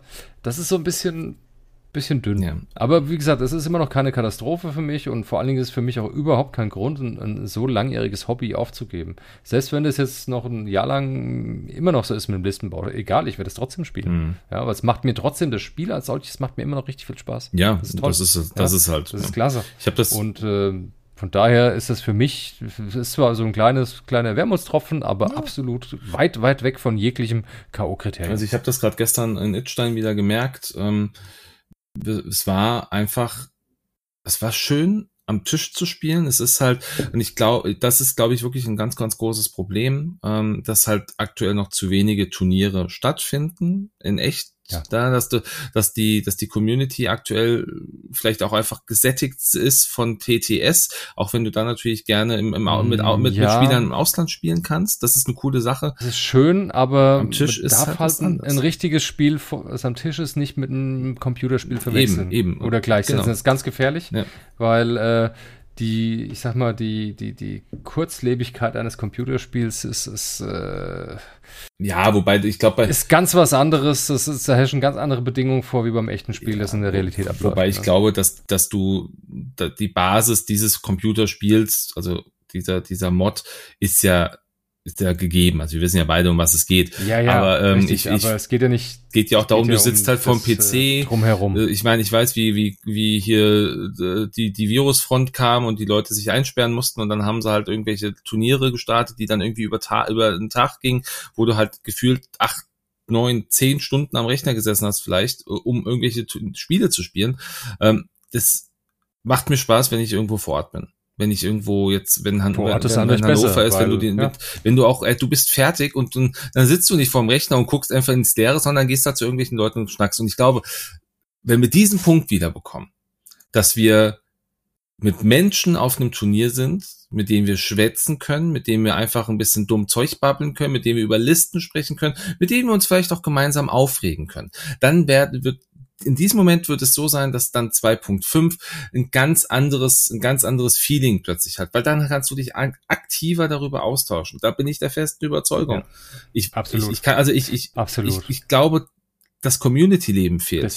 Der Austausch nur übers Netz oder größtenteils übers Internet ist nicht der gleiche wie vor Ort. Richtig. Weil bei X-Wing, klar ist das Spiel die Basis des Ganzen, aber im Endeffekt geht's um die Leute, um die du triffst, mit denen du spielst und nicht um das Spiel. Ist einfach so. Ja. Es geht einfach um die Leute dabei am Ende vom Tag. So ist es einfach. Definitiv. Und wenn du es online spielst, ist es meiner Meinung nach nicht so. Ja, ich meine, da kannst du dich auch gut austauschen, kannst auch ein bisschen schnacken. Ja, aber das Spiel ist vorbei. Ganz andere Ebene, ganz andere Niveau, ganz anderes Level, ganz andere Ebene. Kann jeder einer sagen, ich muss offenes weg. Ja, eben, ja, genau, das ist was anderes. Da stehst du zwangsweise nach dem Spiel am gleichen Tisch immer noch 1, 2 Minütchen mit dem anderen Menschen rum oder 5 und du sprichst dann mit. Ja, du packst zusammen. Warum? Weil du auch schon während dem Spiel ganz anders mit dem sprichst. Ja, und du packst zusammen und man unterhält sich noch über das Spiel und sagt, guck mal, hätte ich das da gemacht, das wäre gut gewesen. Eben. Klar und kannst das du das ist auch ein Grund, warum X-Wing überhaupt so geworden ist und sich so entwickelt hat über die Jahre und die Community sich so aufgebaut hat. Mhm. Und nicht, weil es ein kurzweiliges Computerspiel war. Ja. Ist es nicht, ne? Ja, und ich meine, wir haben beim Wechsel 1 auf 2.0, X-Wing auf X-Wing 2.0, haben wir gemerkt, dass die Leute unzufrieden waren, weil es auch Geld mehr gekostet hat durch die Conversion Kits, jetzt kommt 2.5. Sie haben das Spiel weiterzuentwickeln. Das sind Dinge, das kostet keinen Cent. Du musst dir Gedanken drüber machen, du musst Listen neu bauen, du kannst nicht so machen, wie du es vorher gemacht hast. Ich verstehe Gottes Willen jeden. Spielt gerne so, wie ihr wollt. Spielt nach Extended-Regeln. Spielt ohne Szenarien. Spielt von mir aus, keine Ahnung, ohne Mathe. Macht, was ihr wollt, ja. Aber lasst uns versuchen, dass diese Community weiter zusammenhält und nicht auseinanderbricht an sowas, weil ich muss eine Lanze brechen für die in Kürze anstehende Meer-Trophy.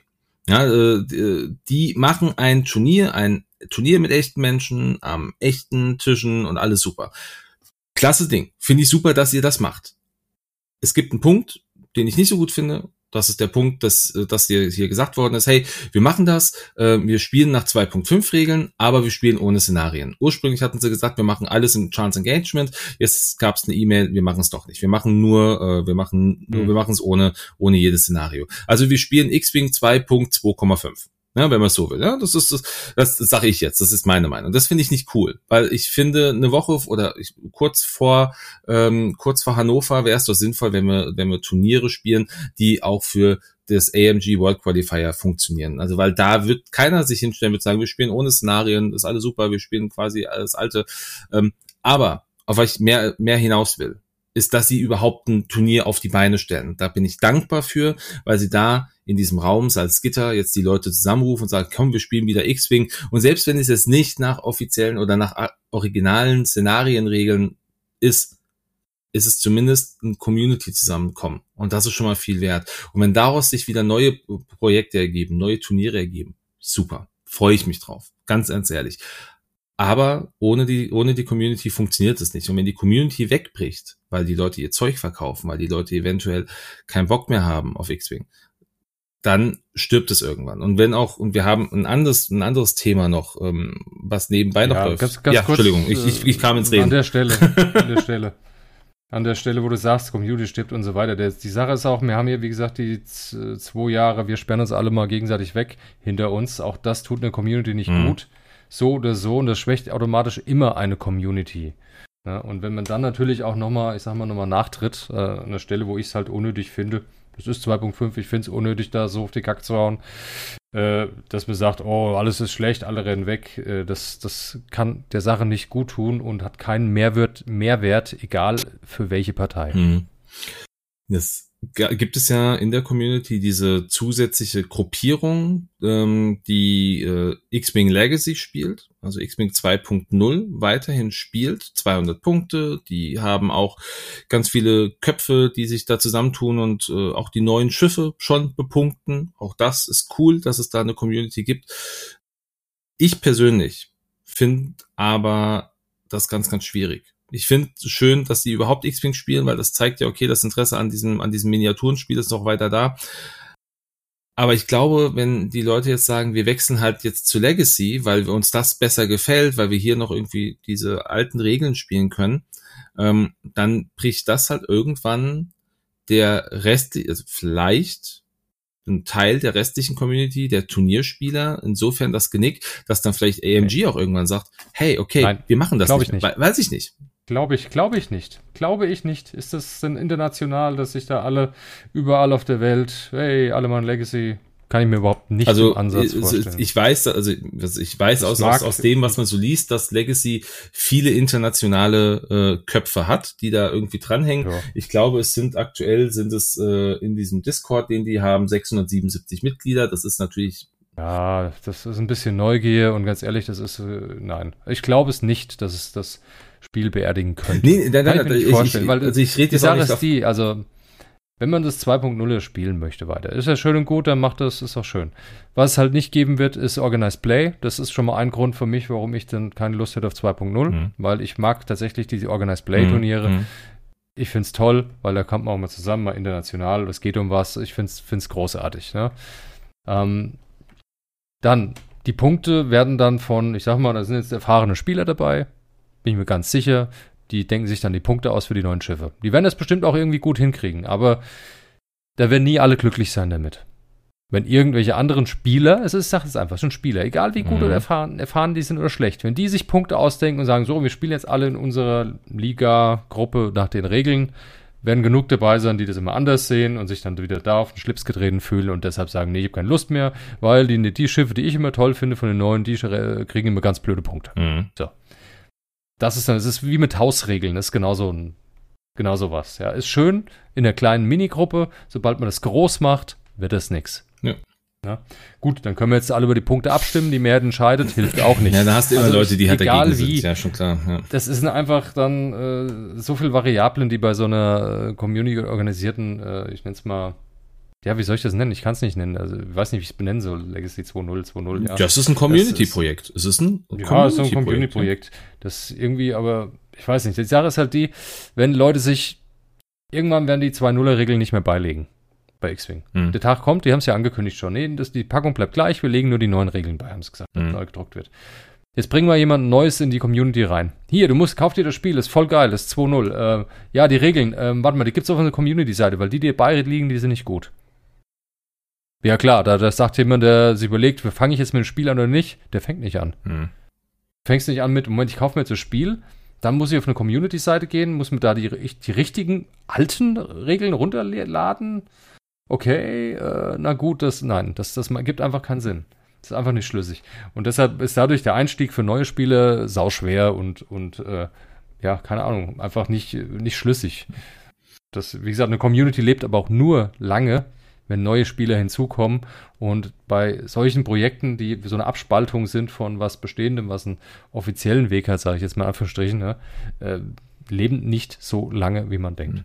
Ganz egal, welches Spiel es ist, ob das ein X-Wing ist, ob das ein Warhammer Fantasy ist oder ganz egal, wo schon solche Dinge passiert sind, bei welchen Spielen. Das ist immer so. Nein. Es wird dann immer dünner und stirbt aus. Da wird es jetzt mit Sicherheit auch viele, viele Zuhörer geben, die dir da jetzt widersprechen wollen, weil sie sagen, naja, aber X-Wing ist doch jetzt gerade schon für Neuansteiger schon total kompliziert, selbst mit den aktuellen Regeln. Ja, aber exakt ist es ja. Was heißt kompliziert? Es ist für einen Einstieg, momentan ist es blöde, du kaufst das Ding, es sind die falschen Regeln drin, ne? Aber wie gesagt... Ja, aber nicht nur das, ich glaube, es geht auch so eher um dieses ganze Loadout und das ganze Drumherum, was da, glaube ich, viele... sind daran schwer, ist mal mehr. Ja, also es geht nicht um mich. Du nimmst das Ding, du hast eine Liste, ich habe 20 Punkte, suchst du deine Schiffe aus. Okay, cool, ich habe jetzt für 20 Punkte Schiffe ausgesucht. Das ist ja wohl mal Pille-Palle und kann jedes Kind. Mhm. Ja? Ich denke, da sind wir uns einig. Ja. 20 Punkte, 1 bis 20 zählen schafft jeder. Das Schiff kostet 5, das andere auch, habe ich 10. So. Dann hat jedes Schiff so und so viele Punkte an Ausrüstungskarten. Okay, gut.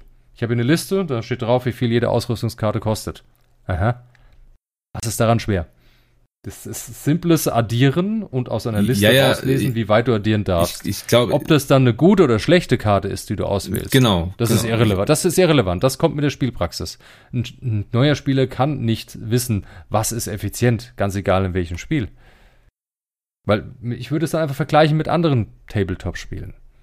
Da hast du in der Regel auch Einheiten mit Punkten. Da hast du jetzt kein Loadout, da hast du halt trotzdem, wie es vorher war, eine Gesamtanzahl, ja. Da konntest du dann für eine Einheit, was weiß ich, da hat er Optionen gehabt, die so und so viele Punkte kosten, ja. Die Waffe kostet 5 Punkte mehr für die Einheit oder sowas.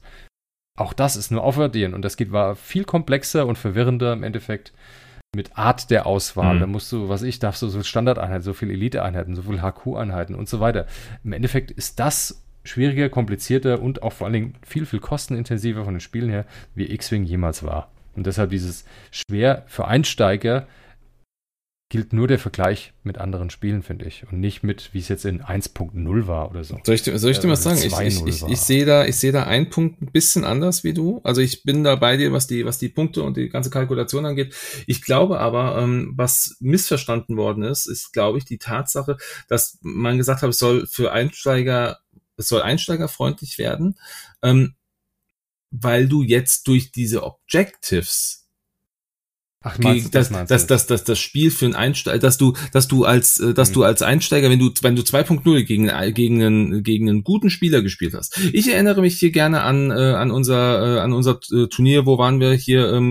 Wo siehst du denn das Wort Einsteiger? Wie definierst du das? Das ist jetzt entscheidend. Was ist ein Einsteiger? Ein Einsteiger in die Turnierszene oder ein Einsteiger, ich fange mit dem Spiel an? Was ist der Unterschied? Das ist ein gravierender Unterschied. Ja, der Einsteiger. Was wollen die da? Der Einstieg in was? Der Einsteiger, ich denke, für den Hersteller, also für AMG, ist der Einsteiger der das Spiel neu kauft.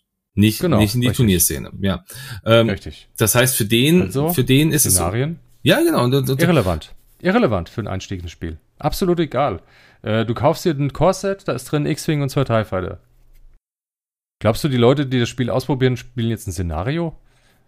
Die fliegen aufeinander zu und schießen sich ab. Ja, gerade dann. Und das machst du daheim auf dem Küchentisch. Gerade dann das ist aber der Einstieg ins Spiel. Ja, aber dafür hättest du ja 2.5 nicht. Also da hätten sie es ja gar nicht so populär machen müssen. Und doch, das geht ja um die Turniere. Und du sagst, hey, Turniere, cool, ich bin jetzt gut, ich habe jetzt das Spiel verstanden, ich habe mir jetzt mehrere Sachen gekauft. Mhm. Und wenn du dir mehrere Sachen gekauft hast und 10-mal gespielt hast, dann sollst du doch in der Lage sein, das Szenario zu kapieren. Und dann bist du kein Einsteiger mehr. Also das ist...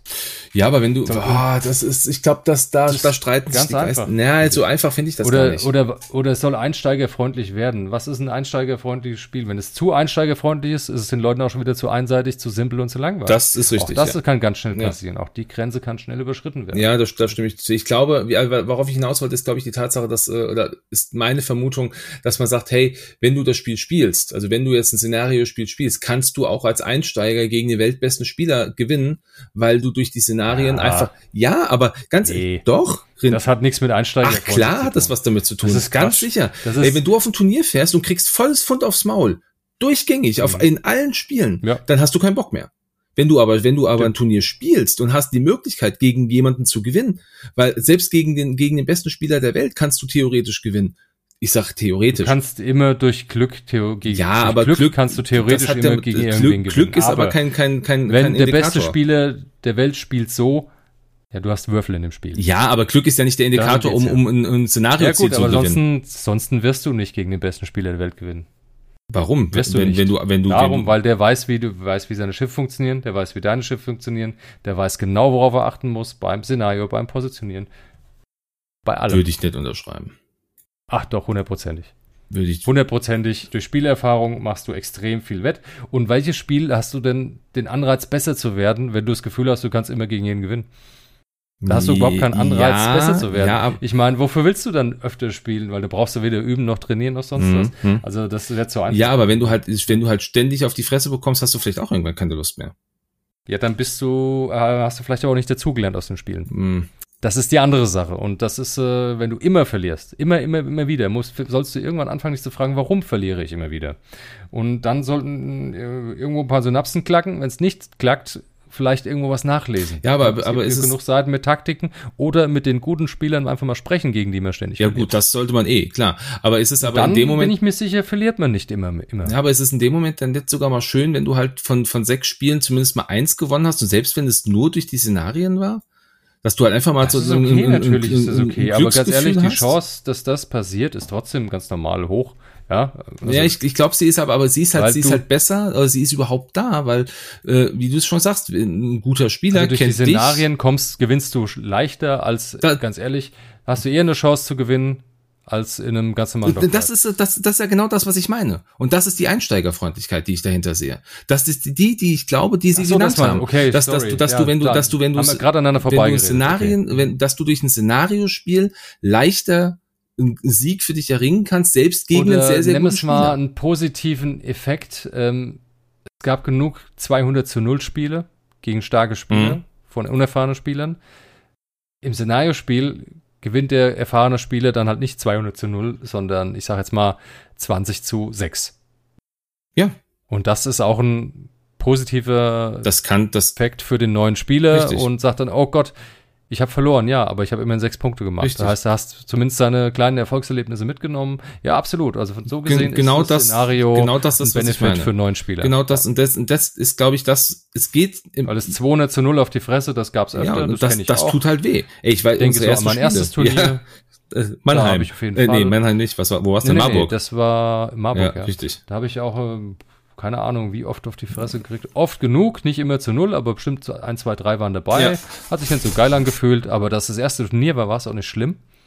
Man hat ja dann gewollt. Das Ding ist bei mir halt einfach so, man wollte ja dann erst. Richtig, richtig, genau. Im Moment, das kann ich doch besser. Ja. Das war doch der Ehrgeiz. Aber du hast halt nicht jedes Spiel 0 verloren.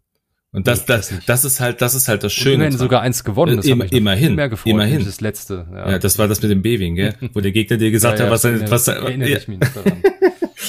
Nee, aber ich glaube, das ist das, was ich hoffe, dass das AMG mit einsteigerfreundlich meint. Nicht, dass der Aufbau einer Staffel und das Kaufen der ganzen Sachen, weil das ist mir bewusst, dass das für einen Einsteiger echt teuer werden kann und auch viel ist, aber geht um die Siegmöglichkeit. Günstig im Vergleich zu anderen. Ja, Spielen. Aber also der erste Invest ist halt trotzdem groß. Mit einem X-Wing und 2 TIE Fightern kannst du ja, halt nichts aufbauen.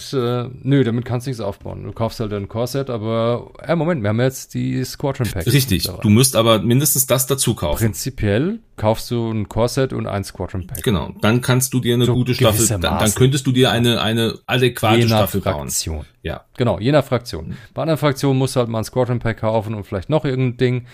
Und wenn du kein Core-Set willst, vielleicht das Mandalore-Pack für ein paar Hindernisse und tralala.